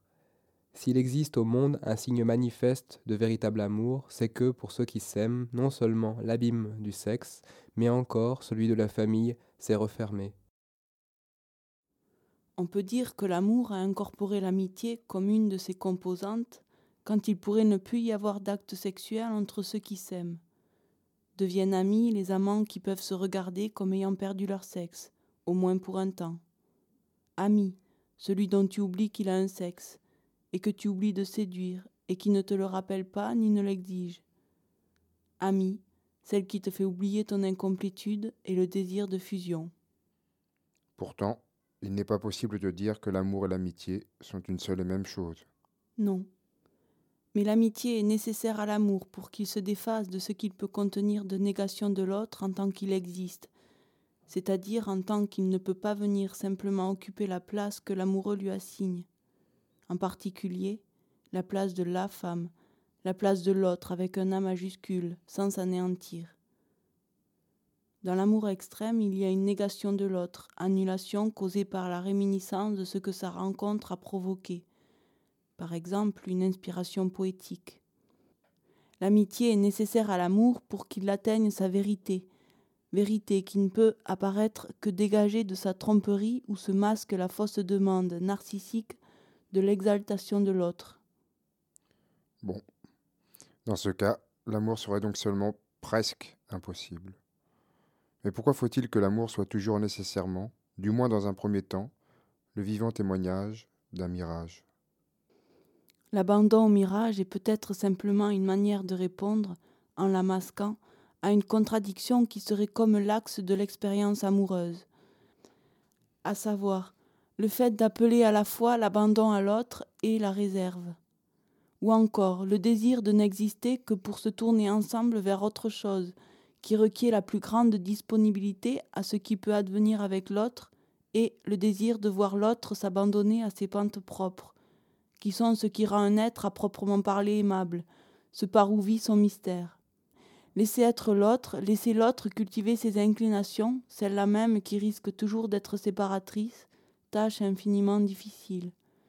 Mais c'est sans doute cela, la part de l'amitié dans l'amour. Je dois donc vivre selon ce que je suis.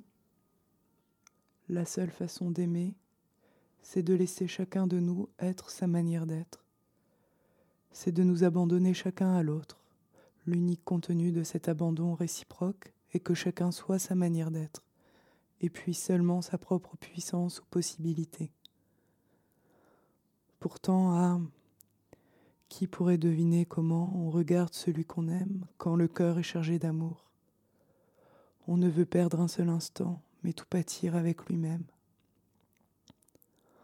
Ô volupté de l'absence d'autosuffisance, de l'attachement comme subsistance en l'autre, celui qui m'accompagne comme le placenta accompagne le fœtus, à la fois cet éther où je flotte et le compagnon qui y flotte avec moi. Au fond, n'est-ce pas seulement à un regard analytique que ces deux composantes se donnent comme inconciliables? Le rêve vécu de l'amour serait ce qui fait qu'il s'agit non de deux exigences contradictoires, mais des deux pôles d'une unique expérience d'intime extranéité, comme dit une philosophe. Une expérience qui maintient la distance avec la proximité, c'est-à-dire dans laquelle la proximité ou les proximités à l'autre n'abolissent ni l'espacement qui rend possible l'attraction, ni la proximité à soi que sont les abandons à nos pentes intimes. Tout se passe comme si le difficile qui s'introduit par tel ou tel biais dans la relation amoureuse devait se formuler dans les mots mêmes de sa plus haute vérité, comme en une version parodique. C'est ainsi que l'intime extranéité est exposée au risque de nommer la condition déchue de deux êtres devenus des étrangers intimes, ou encore que le loin près qui nomme l'espace de l'attraction peut devenir le mode de coprésence habituel de deux êtres qui s'absentent mutuellement aux côtés l'un de l'autre. Du premier état à sa parodie, il n'y a chaque fois qu'un saut de l'autre côté de l'abîme étroit qui sépare la grâce de la malédiction, l'absence de surveillance de la distraction. L'été était en avance cette année, et un peu déréglé. Tout a fleuri à la fois. Ce n'est pas le les temps, prés, le lilas blanc, ni aucune lassitude qu'il faut les craindre dans l'amour, les pommiers qui perdent mais une impression de de rose, un les état de éphémères, si ardents et graves. On oublie que cet être charmant couvre passager. un buisson de son corsage serré. On en jouit à peine, comme d'un été qui reviendra, laissant perdre tant de beaux jours.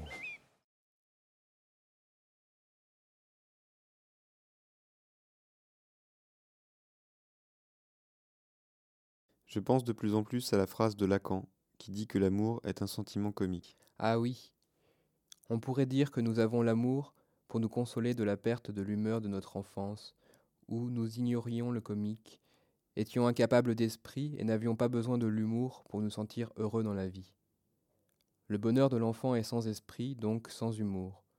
L'humour, même comme forme de comique qui implique une tendresse à l'égard de son objet, suppose une distance à cet objet, suppose que quelque chose a été perdu, à l'égard de quoi l'humour apparaît comme une tentative d'établir une relation. Au contraire de l'ironie, le comique n'est pas méchant, il est nostalgique, comme l'amour. Et il y a encore plus comique que les amoureux, nous, qui nous efforçons d'y comprendre quelque chose. Comme dit un philosophe américain, il n'y a rien de plus comique dans notre vie que la distance avec laquelle nous réfléchissons sur elle. Mais pourquoi Lacan dit-il que l'amour est un sentiment comique? Il essaie de démontrer ça dans un commentaire du mythe raconté par Aristophane dans le banquet de Platon. Il commence par expliquer que si Platon fait figurer Aristophane, qui était un ennemi juré de Socrate parmi les personnages du banquet, c'est parce que c'était un auteur comique, et afin d'attester que l'amour, qui constitue le thème du dialogue, est un sentiment comique. D'abord, il vous faut apprendre ce qu'était la nature de l'être humain et ce qui lui est arrivé. Autant jadis, notre nature n'était pas la même qu'aujourd'hui, mais elle était d'un genre différent. La forme de chaque être humain était celle d'une boule, avec un dos et des flancs arrondis.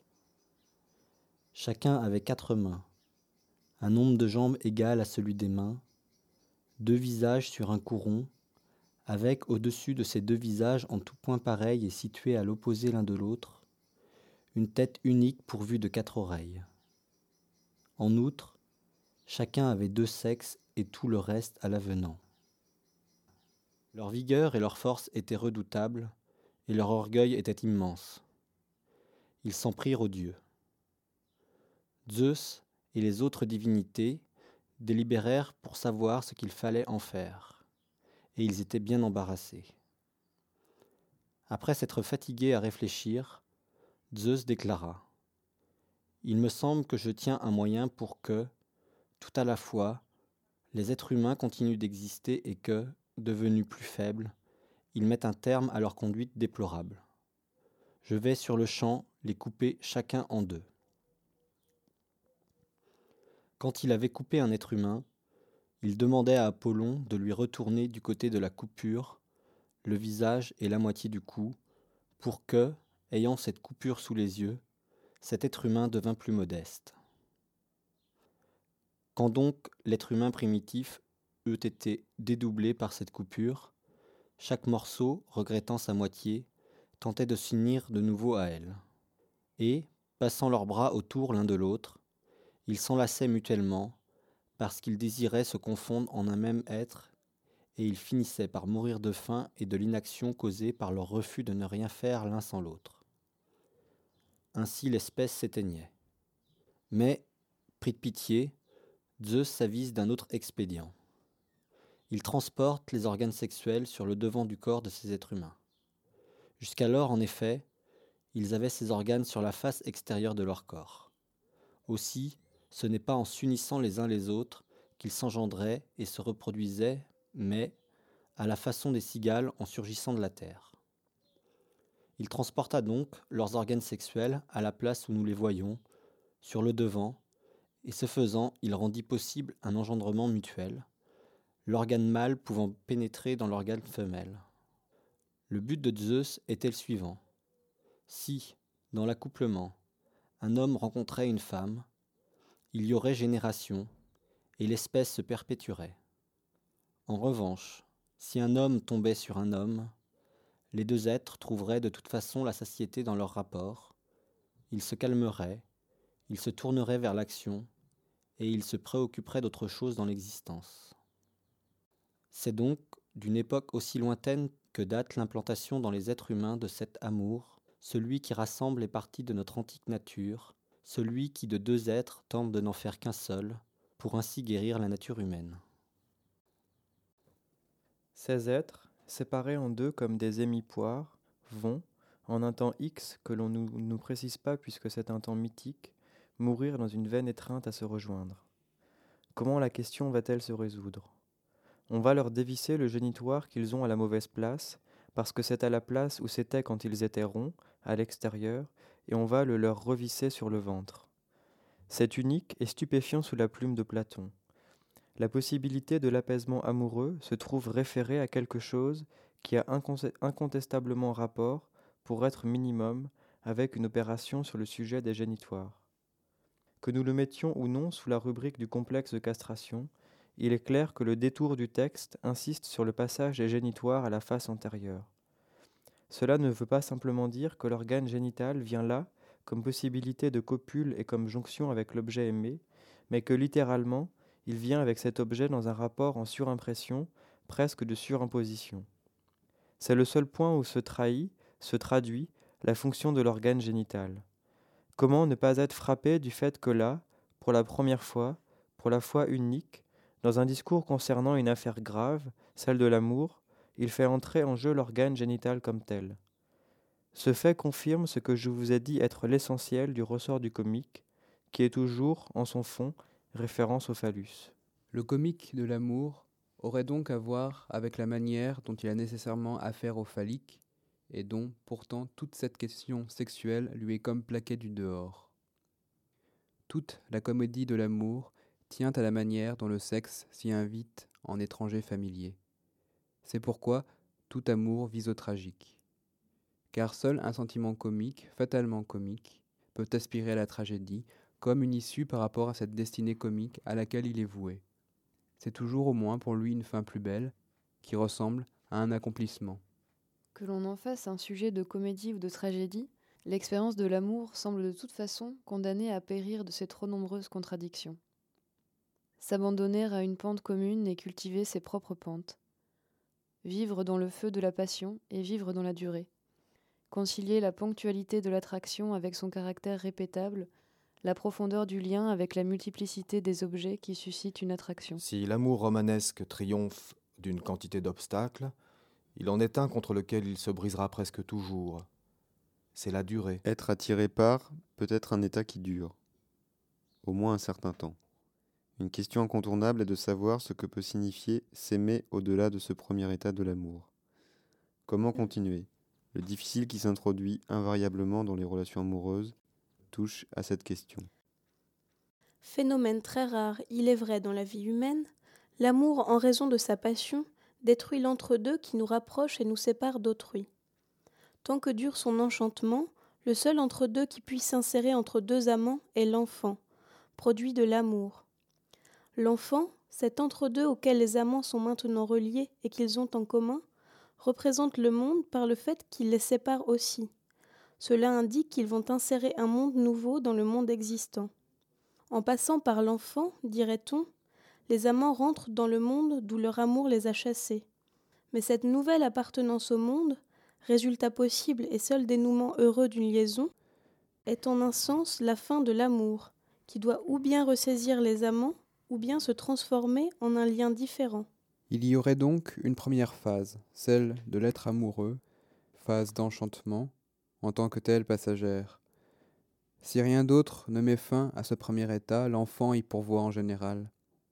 Mais bien d'autres choses peuvent s'interposer, qui ont à voir avec la fin du mirage qui, par sa force, absente la réalité de l'autre. Après quoi, la seule issue, laissée aux amants, est une réinvention de l'amour, sa transformation en un lien différent. L'enfant. Je crois que cette manière de le voir comme un entre-deux pour les amants est une erreur ou plutôt une illusion, qui découle d'ailleurs sans doute du fait de vivre l'amour comme un enchantement que l'enfant ne peut que rompre. Mais cette manière de voir permet peut-être de se protéger d'une perception encore plus troublante, qui est qu'au fond l'arrivée d'un enfant est pour les êtres qui en ont été les vecteurs un événement lointain, ni séparateur ni unificateur, toujours en un sens comme sans rapport avec eux. Malgré le sérieux et la loyauté avec lesquels les parents partagent entre eux la responsabilité de leur progéniture, ils sont écrasés par le poids de cet événement qui participe de notre personne physique et morale, au plus profond, au plus secret de nous, et qui est en même temps cette réalité très lointaine, soustraite à toute influence, qui invisiblement se rapproche de nous. Il n'est sur terre aucune Marie qui ne devait être que la femme d'un Joseph, sans être en même temps le lieu d'une conception virginale, elle que l'ultime énigme de toute existence choisit comme réceptacle. Étrange aussi de nommer l'enfant un produit de l'amour. L'amour serait-il un travail qui donne naissance à des produits? Il y a sans doute un travail de l'amour, mais pas de sorte que l'enfant en serait le produit. Non, plutôt un travail dont l'amour lui-même serait le seul produit, un travail dont l'amour serait à la fois le processus et la fin, une tâche infinie, la tâche d'aimer. Qui consisterait en quoi, au juste? Je ne sais pas. En une constante et lente invention. Et en une veille, une attention. Tu pourrais faire attention? Ça y est, ça recommence. Tu pourrais faire attention. Mais si un enchantement peut naître, pourquoi doit-il mourir? De quoi ça meurt, au juste, un enchantement? Peut-être que ça ne meurt jamais de rien d'autre que de malentendus. Qui peut dire combien de couples se sont tués à coups de malentendus? Les exemples ne manquent pas. Ce qui manque, c'est plutôt une analyse de structure. Celle qu'imagina le philosophe Étienne Souriau en 1938, à partir d'un exemple fictionnel, me touche beaucoup.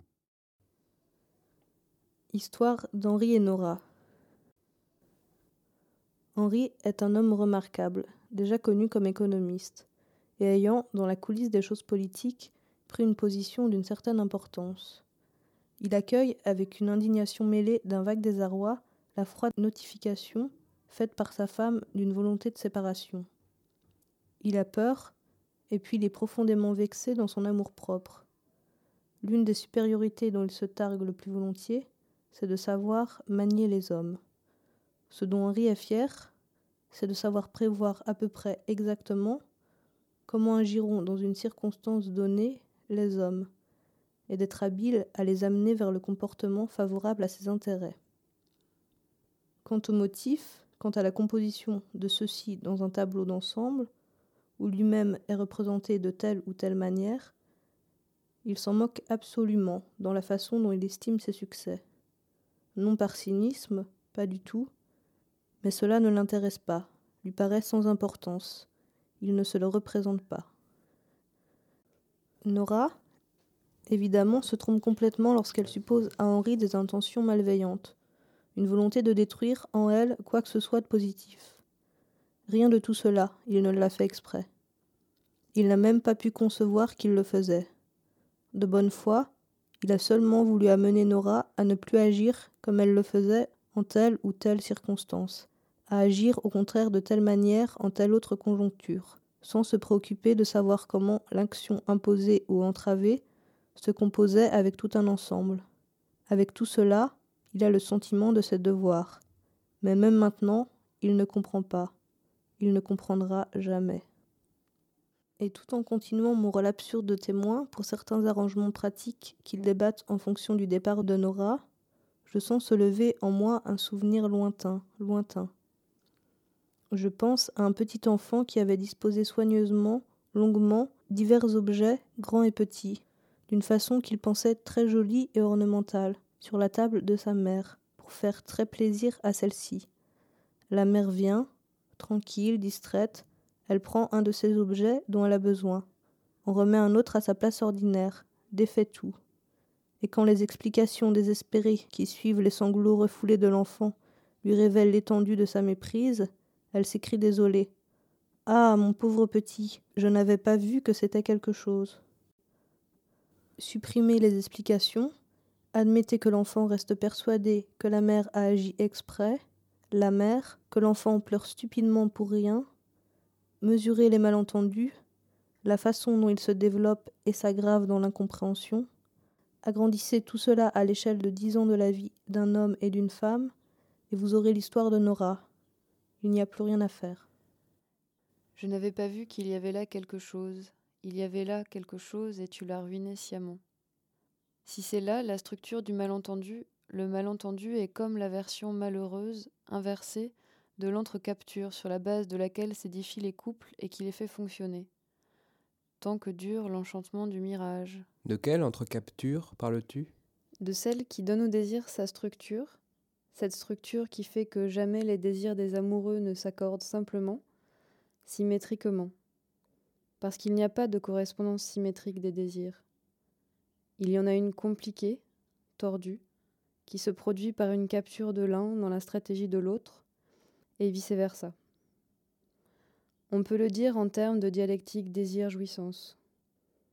La position masculine se définirait d'adresser son désir à un être imaginaire, de sorte que la jouissance vers laquelle tend ce désir ne peut être que castratrice. La position féminine se définirait quant à elle de passer par une identification au phallus imaginaire de l'homme pour atteindre une jouissance pas toute phallique via le phallus réel de celui-ci. Lacan donne l'exemple de la phrase Tu es celle qui me suivra, A sans S, où on passe de la deuxième à la troisième personne du singulier, mettant en évidence comment l'élection fait fi de l'altérité réelle de l'autre. Comment le désir de la position masculine s'adresse imaginairement à la femme, qui n'existe pas, et s'écrase un jour ou l'autre sur la manifestation d'altérité de cette femme-là. Cette femme-là, dont la jouissance, en tant qu'elle ne se réduit pas toute à la jouissance phallique, passerait par d'autres voies que celles qui l'invitent à être le phallus imaginaire de l'homme, ce à quoi sert la mascarade féminine, maquillage et compagnie, pour avoir son phallus réel. L'histoire de la jeune loup et de son pasteur offre un bel exemple d'entrecapture. À celui qui lui adresse en quelque sorte le Tu es celle qui me suivra, sans S, elle répond, tant qu'il ne la demande pas en mariage, Tu es mon maître, et ainsi tu seras mon instrument, celui que je suivrai parce qu'il sert si bien mon propre désir d'émancipation intellectuelle. Au fond, quoi d'étonnant si un enchantement, c'est-à-dire quelque chose qui a au départ une forme si tordue, finisse mal, comment s'étonner qu'une entrecapture s'écrase en malentendu? D'ailleurs, le mot même d'enchantement appelle le réveil du désenchantement. D'enchantement appelle le réveil du désenchantement. Il faudrait donner d'autres mots à l'expérience amoureuse. Tout comme l'élan spirituel qui pousse des personnes amoureuses l'une vers l'autre provient d'un élan charnel, sans doute n'est-il pas rare que la lassitude spirituelle dans le mariage provienne de la lassitude charnelle.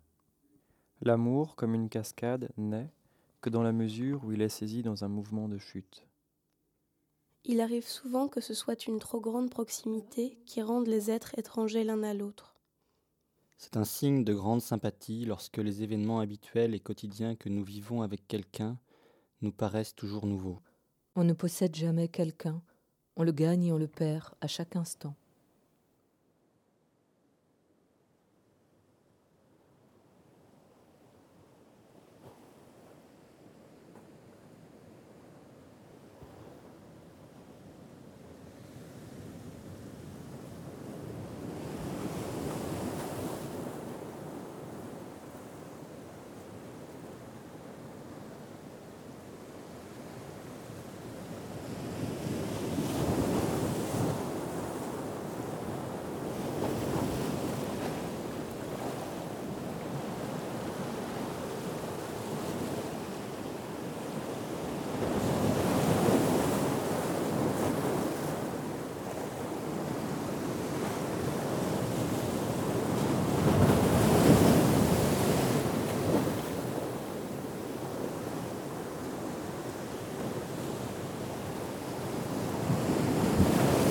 L'oscillation entre constance et inconstance n'est-elle pas inhérente aux attractions passionnelles? Et au fond, n'est-ce pas ce problème-là, précisément, que cherchent à résoudre les institutions, et tout particulièrement l'institution du mariage? Du mariage, et plus généralement du couple formant ménage, c'est-à-dire du couple en tant que base de la famille. Parce qu'au fond, dans le mariage, ce qui est désirable, ce n'est pas le mariage, pas la famille ni le ménage, c'est le couple. C'est bien lui d'ailleurs qui sert depuis les Lumières à vendre le mariage, à en assurer la promotion. De Paul et Virginie, de Bernardin de Saint-Pierre à Aline et Valcourt de Sade, en passant par Rétif de la Bretonne et sa découverte australe. Le sage Rétif, ce maniaque du lien conjugal, imagine que l'on tempère l'obligation de la permanence et de la constance par la mobilité, le renouvellement annuel, la pleine liberté au sein même du lien conjugal et même lorsqu'il le teinte de polygamie, c'est pour mieux l'asseoir sur les bases de la nature. Comment cela? C'est anecdotique, une sorte de cerise sur le gâteau, ce que René Scherer appelle le paradoxe de l'infidélité, ou encore une polygamie mitigée, une polygamie échelonnée ou successive dans le temps en raison du mariage annuel, mais aussi synchronique ou simultanée, au moment où les femmes légitimes allaitent et parce que, en raison de l'excédent des filles, les hommes peuvent contracter des liaisons temporaires. Où l'on voit que la pratique de la polygamie serait facilitée aux hommes, comme si elle leur était plus constitutivement nécessaire qu'aux femmes. Mais l'idéal vers lequel tout converge, c'est le couple entouré d'enfants. Mais ce sont tous les philosophes de ce siècle dit des Lumières qui, contre les servitudes des mariages contraints, contre les abus de pouvoir des intérêts claniques et de l'autorité du pater familias, adoptent l'idée directrice du mariage par consentement réciproque, souvent tempérée par l'idée encore plus progressiste d'un divorce par consentement mutuel lui aussi. Goethe lui-même, pour expliquer ce qu'il appelle les affinités électives, dans le roman du même nom, s'appuie sur une analogie avec les liaisons chimiques dans la nature et ces affinités nomment la raison naturelle de la formation et de la décomposition des couples. Pourriez-vous m'apprendre brièvement ce qu'il faut exactement entendre ici par affinité? Je le ferais volontiers, tout au moins aussi bien que je le pourrais. Nous remarquons d'abord dans tous les produits de la nature qui nous tombent sous le sens une attraction intime. Il me semble que nous faciliterions les choses par des exemples. Représente-toi seulement l'eau, l'huile, le mercure. Tu y découvriras une unité, une cohésion des parties. Cette union, il n'y renonce point si ce n'est par la force ou par quelque autre cause déterminante. Qu'on écarte celle-ci, ces corps se rassemblent, aussitôt à nouveau. Sans aucun doute, les gouttes de pluie se réunissent volontiers en rivière. Et, déjà dans notre enfance, nous nous amusions avec surprise du mercure, quand nous le séparions en globules et le laissions ensuite se rassembler. Je me permettrai de signaler au passage un point important. C'est que cette attraction à l'état pur, rendue possible par la fluidité, se manifeste nettement et toujours par la forme sphérique. La goutte d'eau qui tombe est ronde. Vous avez déjà parlé vous-même des globules de mercure. Même le plomb fondu, qui tombe, s'il a le temps de se prendre entièrement, arrive en bas sous la forme d'une boule. Laissez-moi prendre les devants, pour voir si je toucherai le but où vous voulez en arriver. De même que chaque être a une attraction intime, de même il doit avoir un rapport à l'égard des autres. Et ce rapport différera suivant la diversité des êtres. Tantôt il se rencontrera en amis et vieilles connaissances, qui se rapprochent, s'unissent promptement sans modifier quoi que ce soit l'un à l'autre, comme le vin se mêle à l'eau. Par contre, d'autres s'obstinent à demeurer étrangers, côte à côte, et ne peuvent s'unir même par mélange mécanique et friction. Ainsi, l'huile et l'eau, si on les agite pour les mélanger, se séparent à l'instant. Les substances qui, venant à se rencontrer, se saisissent rapidement l'une de l'autre et se déterminent mutuellement, nous reconnaissons entre elles de l'affinité. Cette affinité est assez frappante dans les alcalis et les acides, qui, bien qu'ils soient opposés les uns aux autres, et peut-être même à cause de cela, se recherchent et s'accrochent de la façon la plus prononcée, se modifient et forment ensemble un nouveau corps. Rappelons seulement la chaux, qui manifeste pour tous les acides une grande inclination, une tendance prononcée à l'union. Ce sont les cas les plus complexes qui sont les plus intéressants. C'est par eux seulement qu'on apprend à connaître les degrés d'affinité, les attractions, proches et serrées, lointaines et lâches. Les affinités ne deviennent intéressantes que lorsqu'elles déterminent des séparations. Reportons-nous donc à ce que nous avons déjà indiqué et discuté. Par exemple, ce que nous appelons pierre à chaud est une terre calcaire plus ou moins pure, intimement liée à un acide faible, que nous avons appris à connaître sous sa forme aérienne. Si l'on met un morceau de cette pierre dans de l'acide sulfurique dilué, l'acide s'empare de la chaux et se manifeste avec elle à l'état de gypse, tandis que cet acide faible, aérien, se dégage. Il s'est opéré une séparation, une nouvelle combinaison, et l'on se croit désormais autorisé à employer l'expression d'affinité élective parce qu'on dirait en effet qu'une relation a été préférée à l'autre, que l'une a été choisie plutôt que l'autre. Pardonnez-moi, je ne saurais jamais voir ici un choix, mais plutôt une nécessité naturelle, et même à peine, car il ne s'agit peut-être finalement que d'une affaire d'occasion. L'occasion fait les combinaisons comme elle fait le larron, et quand il est question de vos substances naturelles, le choix me paraît se trouver uniquement dans les mains du chimiste, qui rapproche ces substances. Une fois qu'elles sont ensemble, Dieu leur fasse grâce. Dans le cas présent, je ne plains que le pauvre acide aérien condamné à errer de nouveau dans l'infini. Il ne tient qu'à lui de se combiner avec l'eau et de servir, comme source minérale, au rafraîchissement des bien portants et des malades. Le gypse peut en parler à son aise. Il a fini, il est un corps et il est pourvu, tandis que cet être banni peut avoir encore beaucoup à souffrir avant de trouver un refuge.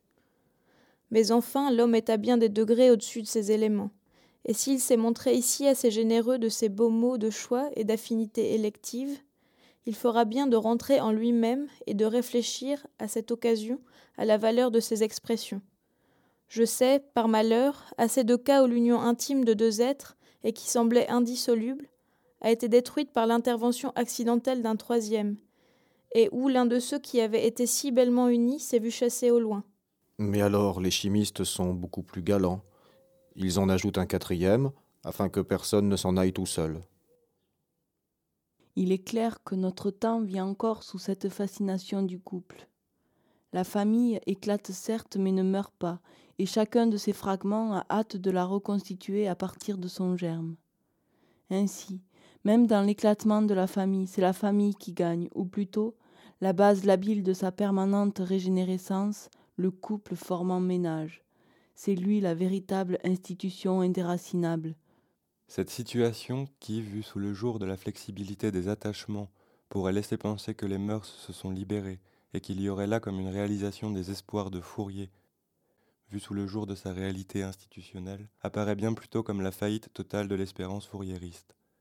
Car celle-ci repose avant tout sur la nécessité de mettre à bas l'institution du mariage, dont le couple formant ménage est le noyau. Fourier avait 17 ans en 1789. Près de 60 ans plus tard, il écrivait encore Il a tenu à bien peu de choses que le vandalisme de 93 n'ait produit subitement une deuxième révolution aussi merveilleuse que la première était horrible. Le genre humain tout entier touchait à sa délivrance. L'ordre civilisé, barbare et sauvage, allait disparaître à jamais si cette convention nationale qui foulait tous les préjugés n'eût pas fléchi devant le seul qu'il importait d'abattre, devant celui du mariage. C'était le dernier retranchement de la civilisation. Elle s'y maintint pour reprendre bientôt l'offensive et rentrer dans tout son domaine. Cette critique du mariage et de la famille repose sur une analogie avec le commerce. Fourier a été quelque temps courtier, et donc au fait de ce qu'il appelait l'escroquerie bourgeoise. Pour rendre l'homme à lui-même, un retour à la nature, à l'individu, comme le pensait Rousseau, ne suffit pas. Parce que la fausseté est collective, produite collectivement par l'institution, la solution ne peut être que collective, requérant l'invention d'un nouvel ordre. Un nouvel ordre, de nouveaux agencements sociaux. Fourier menait sa critique de la fausseté, des amours, dans la structure familiale civilisée, du point de l'idée d'une expérience sociale libératrice qu'il nommait ménage progressif. Un nouveau code des garanties amoureuses, calqué sur la réalité des mœurs, établissant l'indistinction entre l'amant, l'époux, le géniteur, codifiant l'alternance, l'infidélité, voire une fidélité authentiquement consentie, la polygamie au moins partielle, mais comprise en un tout autre sens que chez Rétif de la Bretonne, puisque dégagée de l'institution du couple, qu'elle est supposée chez ce dernier rendre plus supportable. À côté de la luxuriance de l'imagination fourriériste, ce que l'on vend aujourd'hui sous l'étiquette de mœurs libérées fait pâle figure. Et les obstacles demeurent qui nous empêchent d'entendre l'idée d'une libération des passions, des attractions passionnées capables de mettre à bas l'institution de la famille et du couple formant ménage. D'ailleurs, que devient le couple dans les édifices amoureux de Fourier?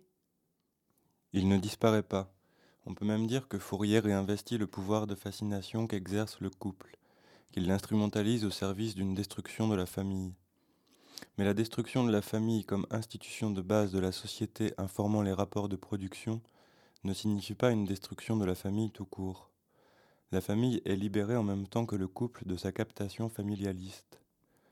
D'un côté, la famille peut devenir un nouvel objet de passion, la passion du familisme, la possibilité laissée à un parent de gâter son enfant autant qu'il le veut, sans avoir pour cela à vivre avec lui et à pourvoir à son éducation. Symétriquement, Fourier développe toute une théorie du couple comme générateur de groupement. Il imagine par exemple la double institution du couple angélique et du couple pivotal. Le premier est formé par deux jeunes gens dont l'aura attire autour d'eux une nuée de jeunes amants et maîtresses.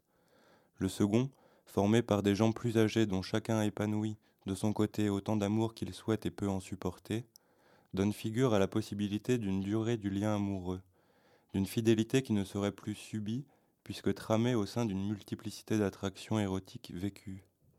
Les vues de Fourier, en tant qu'elles donnent corps à un projet de destruction de l'ordre social fondé sur la famille, supposent que l'on ne déserte pas le plan de la réflexion sur les institutions. Par là, je ne veux pas dire le droit, mais les moyens de donner corps à une idée à grande échelle. Il est clair que le nouveau monde amoureux rêvé par Fourier renvoie soit à une décision politique de l'ordre du décret, c'est pourquoi il regrettait tant le manque de courage de la Convention en 93, soit à la constitution de contre-sociétés, de groupements larges qui se vivraient comme un état de sécession par rapport aux mœurs civilisées, et menant par là aussi une guerre.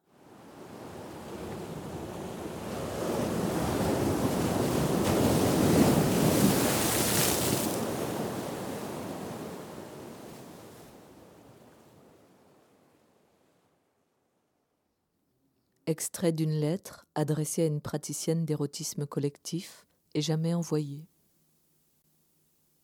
J'ai longtemps pensé ne pas lire votre livre.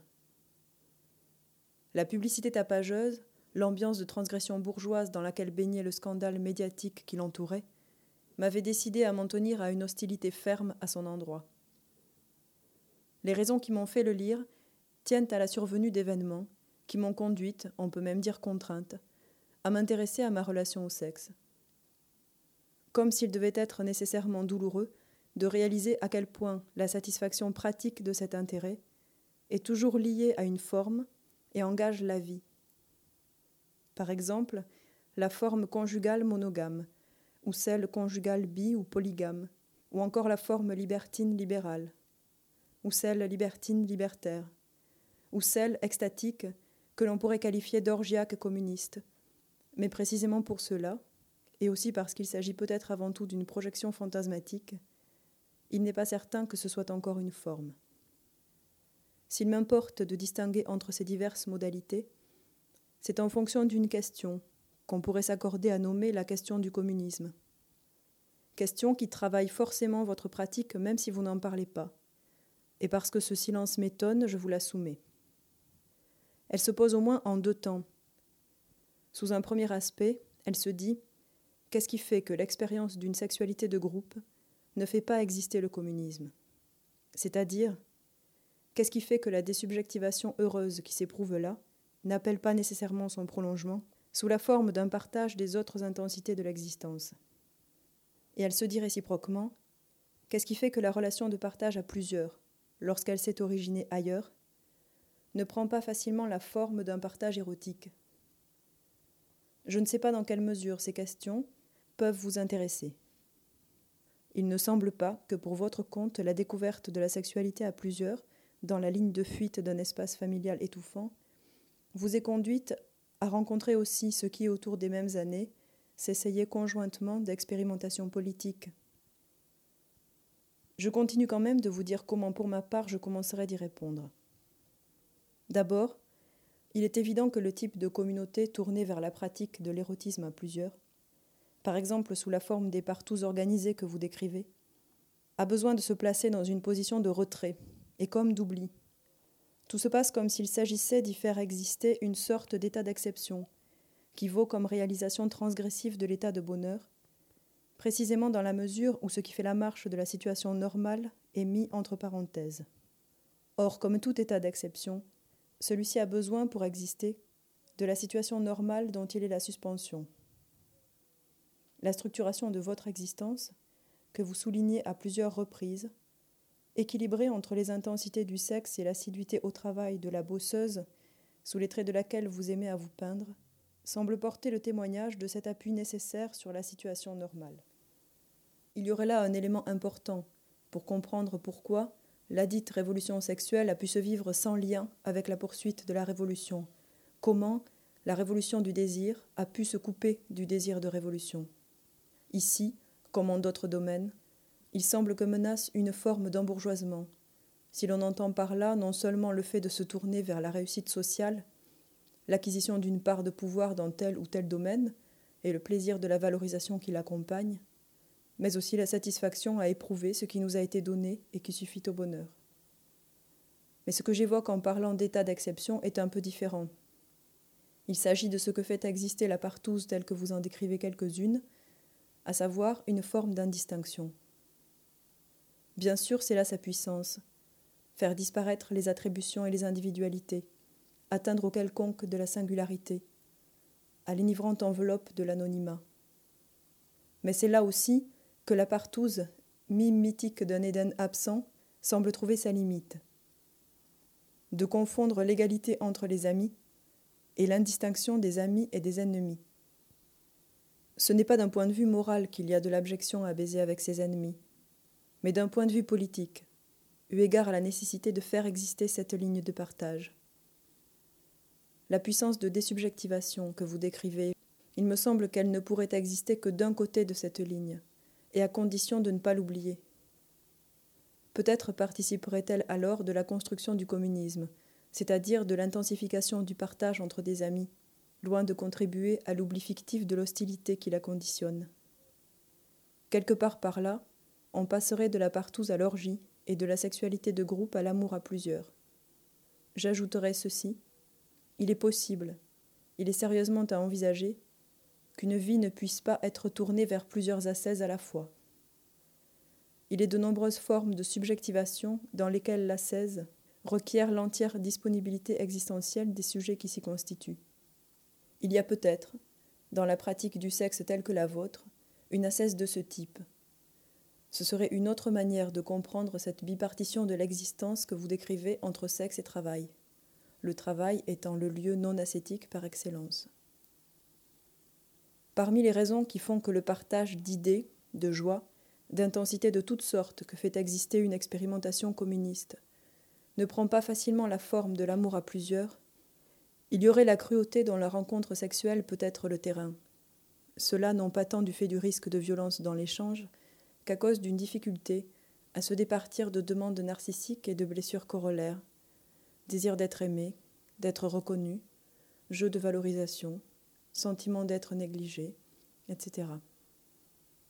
Dire cela, c'est faire de la possibilité de l'amour à plusieurs une grâce, dont l'advenu est freiné dans la situation normale.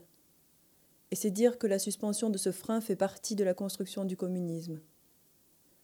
Nous touchons là à un point d'intense difficulté, où il ne suffit pas de renvoyer chacun à ses névroses pour résoudre les questions car tout se passe comme si l'orgie était une sorte d'état de grâce qui à la fois fait exister un grand sentiment de paix, que ce soit comme suspension de l'hostilité ou comme partage d'une intensité de plus entre ceux qui prennent part à la construction d'une guerre commune, et semble toujours pourtant être exposé au risque de fausses guerres, de la réintroduction, sous la forme par exemple de rapports de rivalité, de valorisation, de ces rapports d'hostilité qui font le cours normal de la marche de l'Empire. Ce paradoxe peut se dire autrement. Communiste serait un ethos, tel que ceux qui le partagent se tiendraient à tout moment disponibles à faire advenir l'orgie, à la manière dont on peut se tenir disponible à saisir une occasion de vol ou de récupération d'une merveille mise au rebut. Or, ce moment serait aussi celui où chacun pourrait être renvoyé à ses blessures, le moment par conséquent où le plus haut degré d'attention serait requis. En somme, Seule une communauté qui aurait suspendu tout attachement susceptible de faire exister durablement des blessures narcissiques serait capable d'orgie. Or, une telle communauté n'aurait précisément plus besoin de l'orgie. Orgiaque serait en quelque sorte son état permanent. Extrait d'une réponse suscitée par cette lettre qui fut finalement envoyée à une personne qui n'en était pas la destinataire. Post-scriptum qui vient en premier sous forme de bon débarras. De la situation partouze, je ne pense presque rien. Il m'est arrivé qu'on me la propose, et je l'ai toujours perçue animalement, comme une déclaration de petite guerre qui émanait de l'ennemi de classe. Convertir une sauvage qui aimait à se rouler dans l'herbe à une jouissance civilisée qui aime à rouler dans la farine. Image de conquistador chez les Indiens, ou encore image d'enfance refus obstiné de participer au jeu avec princesse, servante, château et masure. Quelque chose qui d'une part voulait me remettre à ma place, et d'autre part suintait l'ennui et le désenchantement comme une assignation à résidence. Ça n'a, je crois, rien à voir l'amour à plusieurs et l'amour entre plusieurs. C'est à partir de cet entre que s'était constituée notre petite communauté et ses prolongements extérieurs. Chacun de nous en aimait plus d'un, par intermittence des cœurs et des corps. Il arrivait aussi que l'on n'en aime qu'un ou aucun. Il m'arrivait d'aimer parfois un garçon, parfois une fille. Parfois les autres le savaient et parfois non. Cette fraternité amoureuse et ou sexuelle et ou courtoise advenait du quotidien et nous étions, je ne sais trop pourquoi, oui, dans cet état de grâce-là n'avoir aucune idée de ce qu'était la règle et donc l'exception. Utopie. Construire la communauté amoureuse et charnelle comme Warburg construit sa bibliothèque. Si j'ai lu ce livre-là, c'est que c'est ceux qui le soutiennent de part et d'autre qui s'offrent. C'est vers la périphérie et non dans l'empire du centre que je me dirige. Ce n'est pas ce qui est élu qui convient, c'est ce qui s'indistingue. Le communisme sexuel consisterait d'abord à se dire qu'aucune forme de sexualité ne relève que du sexuel, comme aucun amour ne relève que de l'amour. Le communisme viserait à gester qu'aimer n'est jamais seulement aimer, ou baiser seulement baiser. Toute séparation en sphère disjointe, je ne peux la voir que mortifère. En vertu de quoi on délimite des territoires? Ce qui me mettrait en colère, ce serait cela de hiérarchiser les jouissances, en mettant au sommet la jouissance sexuelle humaine, ou de considérer qu'il n'y aurait de jouissance que sexuelle, qu'humaine. Ce qui fait le charme de quelqu'un, c'est ce qu'il porte d'inconsolé. Et l'inconsolé n'est pas la névrose. Rien de moins communiste que la névrose, rien de plus voisin que l'inconsolé. Alors peut-être je peux entrevoir d'où vient une incertaine souffrance, lorsqu'un inconsolé est décrété plus ou moins charmant, plus ou moins éligible. Et ce qui importe encore, ce qui fait tout autant le charme de quelqu'un, c'est ce qu'il porte en lui de consoler. Que le il soit fourmi, dessin, ami. Et que le communisme se construit à partir de cet entre-deux charme.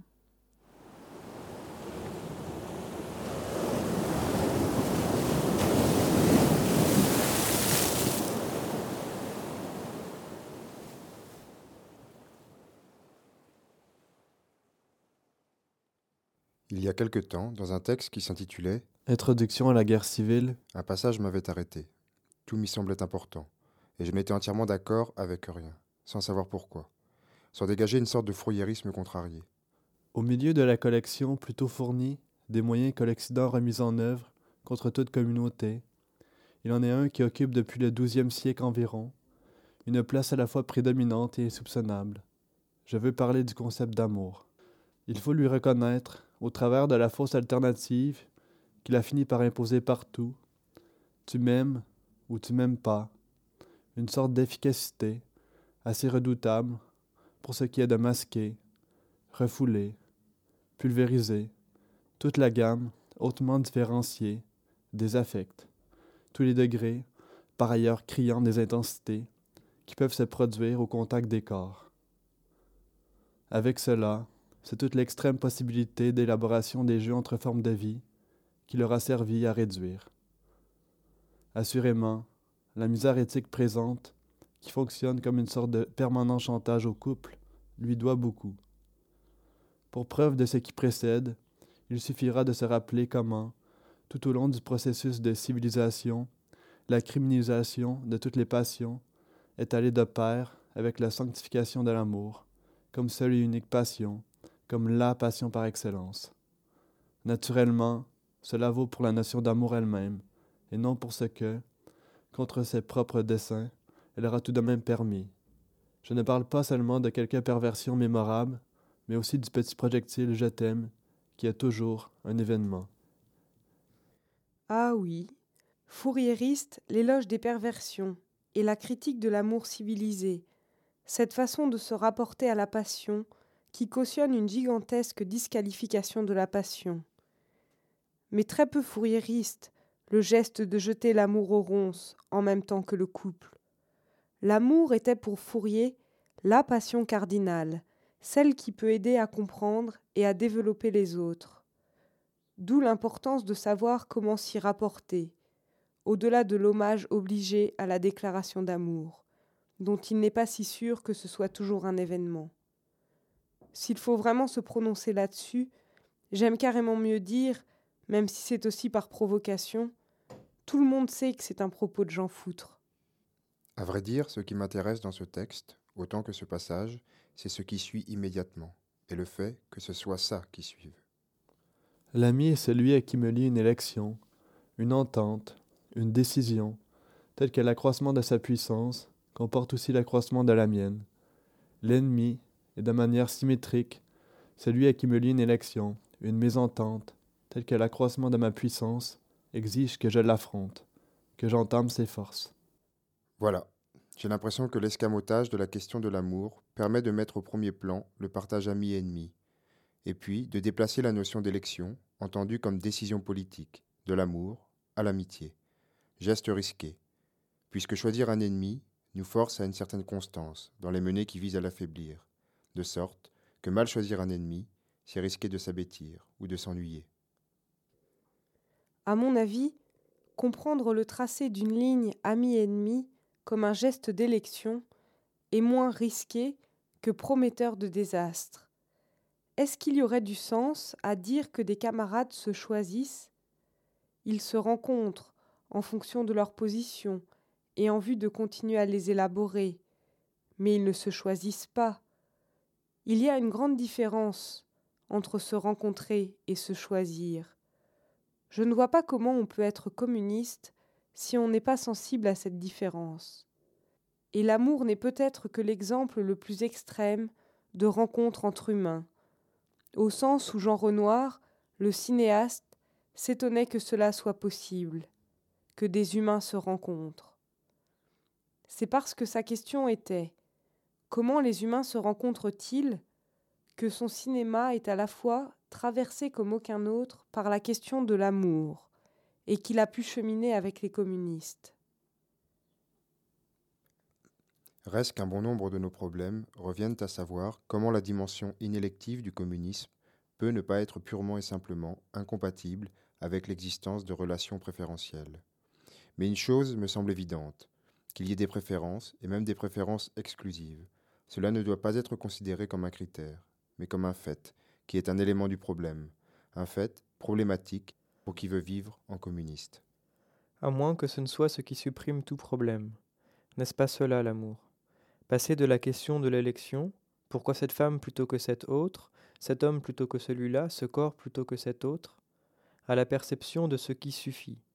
Passer de la perception qu'une femme nous prive de toutes les autres femmes, un homme de tous les autres hommes, à la perception que cet être singulier, âme et corps, suffit.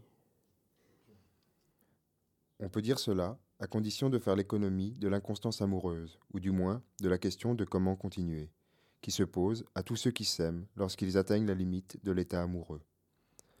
Or, en ce point, l'élection ne suffit pas, car, comme les personnages des affinités électives le disent si bien, il est assez de cas où l'union intime de deux êtres, et qui semblait indissoluble, a été détruite par l'intervention accidentelle d'un troisième.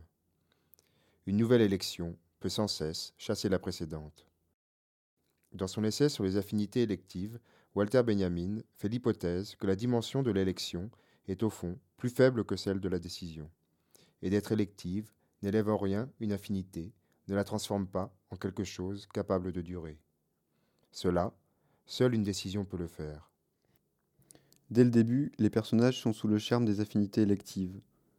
Or, leur action énigmatique, Goethe l'a compris de façon profonde et riche en pressentiments, ne fonde pas un accord spirituel intime entre les êtres, mais seulement l'harmonie particulière des couches naturelles les plus profondes. Dans cette perspective fatale, tout choix est aveugle et mène aveuglément au désastre. Sans que Goethe, semble-t-il, en fût pleinement conscient, déjà le titre de son livre implique un jugement porté sur l'élection, en lui-même et pour lui-même, affinité est bien le meilleur terme imaginable pour définir exactement, dans sa valeur comme dans ses fondements, le lien le plus intime qui puisse unir les hommes. L'élection ne peut en rien le renforcer, et surtout, l'élément spirituel d'une telle affinité ne saurait se fonder sur l'élection. Mais chaque fois que l'affinité devient l'objet d'une décision, elle transcende le niveau de l'élection. Cette dimension de la décision, c'est pour Benjamin celle qui anime le mariage, compris non comme institution, mais en tant qu'il exprime la permanence de l'amour, lequel, par nature, chercherait plutôt son expression dans la mort que dans la vie. Tu ne crois pas que c'est la même chose, le mariage et la mort? Deux êtres condamnés à tourner à jamais en orbite autour du désir et du mépris? Voilà une perception assez habituelle, et à mon avis aussi assez juste, de ce qu'est le mariage. Moi, je me souviens d'une phrase de Pavésé qui dit L'unique joie au monde, c'est de commencer. Et aussi Je suis convaincu qu'il y a plus d'habitude dans les aventures que dans un bon mariage. Parce que le propre de l'aventure, c'est de conserver une restriction mentale de défense. C'est pour cela que n'existent pas de bonnes aventures. Est bonne cette aventure à laquelle on s'abandonne, le mariage en somme, au besoin même l'un de ceux qui sont faits dans le ciel. Celui qui ne sent pas l'éternel recommencement qui vivifie une existence normale et conjugale est au fond un idiot qui, quoi qu'il en dise, ne sent même pas un vrai recommencement dans chaque aventure. Alors, tu crois que ça peut exister, un bon mariage? Qu'il est possible de sortir de l'égoïsme à deux des époux? Mais toi, qu'est-ce que tu penses de ceci? Qu'il arrive que deux êtres? S'apprécient tous les deux davantage qu'ils n'apprécient séparément personne d'autre, et préfèrent chacun être apprécié par l'autre que par quiconque. Que deux êtres se sentent tout simplement comme chez eux ensemble, qu'ils puissent ou non vivre ensemble sous le même toit, c'est-à-dire trouver un toit sous lequel ils puissent vivre ensemble. Moi, ce que j'appellerais mariage, c'est la réponse que l'on donne à la question comment continuer? L'invention des figures que peut prendre le lien entre s'abandonner et commencer, sans lequel l'abandon équivaut à une résignation, le contrat signé une fois pour toutes, et la recherche effrénée du nouveau départ à une répétition abrutie du même et à une fuite devant la difficulté de changer. De même qu'amour et désir ne s'identifient pas, mais que néanmoins le problème de l'attraction doit se frayer un chemin dans la végétation emmêlée de l'amour, de même, quoique amour et mariage ne s'identifient pas, un amour qui ne se confronte pas au problème du mariage n'est pas un amour. Ou, pour le dire autrement, il n'existe de problème du désir, le désir ne devient la composante d'un problème que dans sa relation avec l'amour. Et de même le mariage, ni lui ni le divorce ne sont des institutions mais des épreuves d'une unique question, une question qui touche à la possibilité de trouver une forme d'affirmation de la durée de l'amour dans l'existence comme si l'amour était le luxe doré qu'on laisse le poète prendre pour l'exposer, et le mariage le côté usagé qu'on cache à la vue. Au fond, il faudrait inverser le lien entre mariage et divorce, comprendre le divorce non comme l'issue de secours toujours ouverte, la clé de voûte du libéralisme existentiel, de toute façon on pourra toujours divorcer, mais comme ce qui, d'une certaine manière, précède tout vrai mariage. Seuls ceux qui sont déjà mariés peuvent authentiquement se marier. Comme si vous saviez que vous êtes marié seulement quand vous vous rendez compte qu'il vous est impossible de divorcer, c'est-à-dire quand vous découvrez que vous n'arrivez tout simplement pas à démêler vos vies l'une de l'autre. Si votre amour est heureux, c'est un éclat de rire qui saluera cette découverte. Mais quel amour ne périrait pas au contact de la quotidienneté conjugale? Il a fallu, dit-on, plusieurs milliers de millénaires à la nature pour sélectionner les espèces qui nous paraissent adaptées. Et nous aurions la prétention de résoudre d'un coup, en une seule vie, le problème de l'adaptation de deux êtres physiques et moraux des plus hautement organisés. Tout nous montre que cent mille essais ne seraient pas encore assez pour constituer les premiers éléments, tout balbutiants et empiriques, d'une science du mariage heureux. En tentant de réduire ou de dissimuler le caractère de Paris que revêt objectivement un choix de cet ordre, on donne à croire que tout se ramène à une sagesse, à un savoir, et non pas à une décision. La garantie d'une union raisonnable dans les apparences n'est jamais dans ses apparences. Elle est dans l'événement irrationnel d'une décision prise en dépit de tout, et qui font d'une nouvelle existence, initiant un risque nouveau. Plus l'amour est grand, plus le mariage est risqué. Mais ce que j'appelle mariage, ou plutôt remariage, ne dit rien de la forme de vie dans laquelle peut perdurer le lien amoureux. Cela ne dit pas du tout, en tout cas, que ce soit sous la forme du couple formant ménage. Peut-être les couples pourraient-ils former tout autre chose que des ménages ou des communautés. Quoi? Je sais pas, moi. Des machines à gazouiller?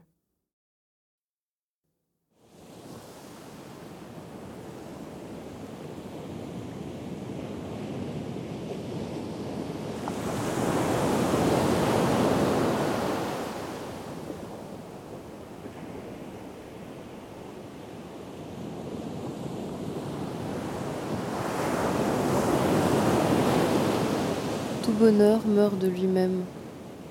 Tout bonheur se survit à lui-même.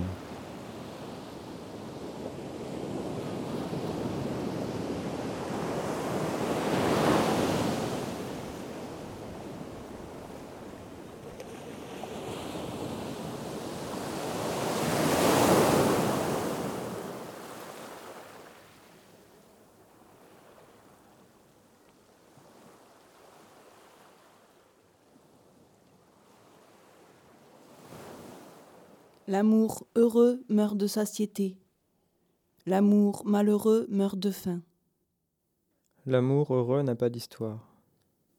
L'amour heureux n'a pas d'histoire dans la littérature occidentale. L'amour malheureux vit de la faim dont il meurt. La grande trouvaille des poètes de l'Europe, ce qui les distingue avant tout dans la littérature mondiale, ce qui exprime le plus profondément l'obsession de l'Européen, connaître à travers la douleur. C'est Connaître à travers la douleur, c'est le secret du mythe de Tristan. L'amour-passion à la fois partagé et combattu, anxieux d'un bonheur qu'il repousse, magnifié par sa catastrophe. L'amour réciproque malheureux. Que savons-nous d'un amour qui ne nous ferait mourir ni de satiété, ni de faim? Rien ou presque. Comme nous ignorons tout d'une révolution qui ne serait pas un échec. Quelle image pouvons-nous nous faire des tentatives de révolution passées, sinon celles de soubresauts de l'histoire, magnifiées par leur catastrophe Ce qui nous tient lieu d'éducation sentimentale et ce qui nous tient lieu d'éducation politique, les résidus d'un même mythe. Et lorsqu'éventuellement nous disons ne plus croire à l'amour, c'est en victime d'un phénomène spirituel que nos croyances matérialistes ne sont plus en mesure de justifier. Notre inquiétude est celle qu'éprouve l'esprit lucide devant le mythe.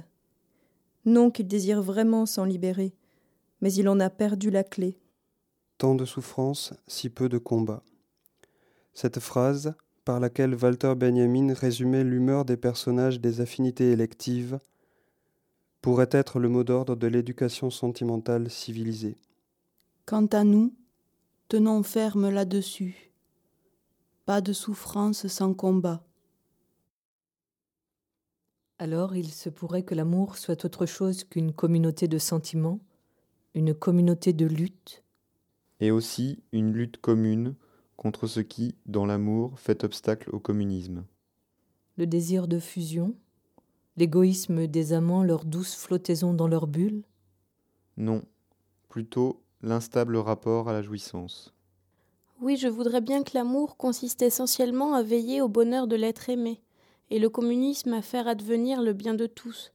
Et je peux vouloir le bien de l'autre, mais comment faire avec ce qui, de l'autre, ne veut pas son propre bien? Pour devenir capable d'aimer, il faudrait savoir affronter ceci, que la jouissance de mon prochain, sa jouissance nocive, sa jouissance maligne, c'est elle qui se propose comme le véritable problème pour mon amour. C'est la même chose qui se pose comme le véritable problème pour une révolution communiste. Tant que l'on se tient au plan de l'utile, il n'y a pas de problème. Les utilitaristes l'ont bien compris. Le problème n'est pas celui de la différence des biens désirables. Tant qu'il s'agit du bien, il n'y a pas de problème. Le nôtre et celui de l'autre sont de la même étoffe. Le problème est celui, éludé en général et beaucoup plus redoutable, du mal que je désire et que désire mon prochain. L'objection récurrente faite aux révolutionnaires selon laquelle on ne peut pas vouloir faire le bonheur des autres à leur place n'est pas pertinente. Ce qui voue à l'échec le projet de vouloir le bonheur pour les autres n'est pas la différence irréductible des biens, mais la discordance des jouissances. En général, les révolutionnaires sont distraits. Ils préfèrent ne pas voir que les voies de la jouissance ne coïncident pas avec celles du besoin. Alors, voilà comment la libération du désir qui a eu lieu dans le sillage de mai 68 ne s'est pas doublée d'une révolution politique, et pourquoi on a au contraire plutôt assisté à un échouage de la révolution sur les rives de la dite révolution sexuelle, qui a pu se prolonger sous des formes composant avec le plus pur libéralisme existentiel? Ce qu'on a appelé révolution sexuelle a conduit à défaire la jouissance de sa subordination à la loi de la reproduction, à la loi de la famille. Ce qui ne revient pas à déprendre la jouissance de la loi, mais à instituer le règne d'une nouvelle loi, quelque chose comme un impératif de jouissance. Ici s'opère l'ajointement avec le libéralisme dominant, qui prospère sur la disjonction de la jouissance maligne des uns et des autres, leur offre tant de voies d'expression.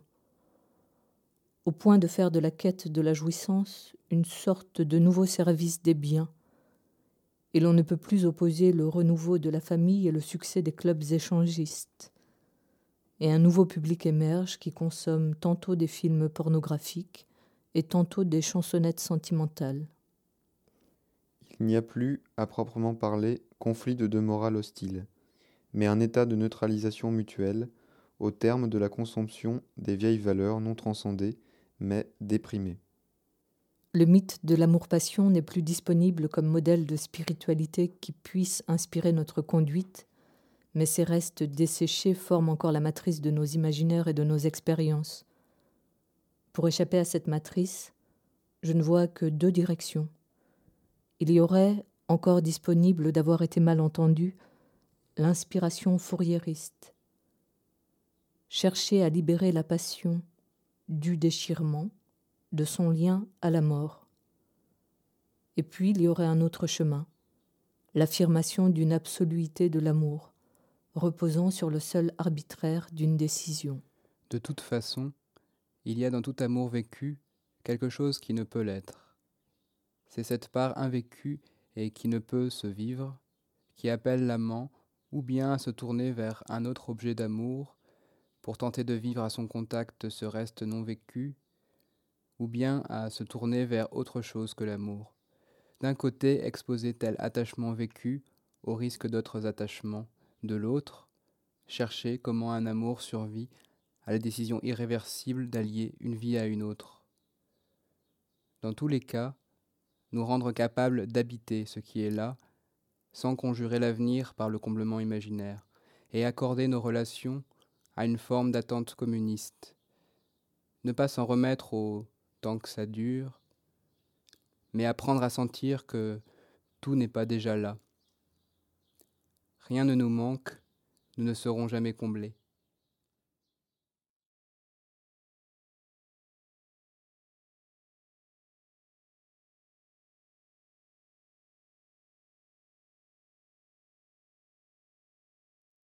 Ont participé à cette pièce sonore de vive voix Bernard Aspe, Sophie Briand, Anne Colly, David Chevrel, Muriel Combe, Laurent Coteau, Soisic Crochet, Claire Daventry, Olivier Derousseau, Thierry Gobert, Marie Goulet, Thierry Joannic, Yann Lequinf, Jérémy Leproust, Nathalie Nambeau, Céline Poutier, Jean-Hubert Provost, Nathalie Savignac, Laurence Van Poel.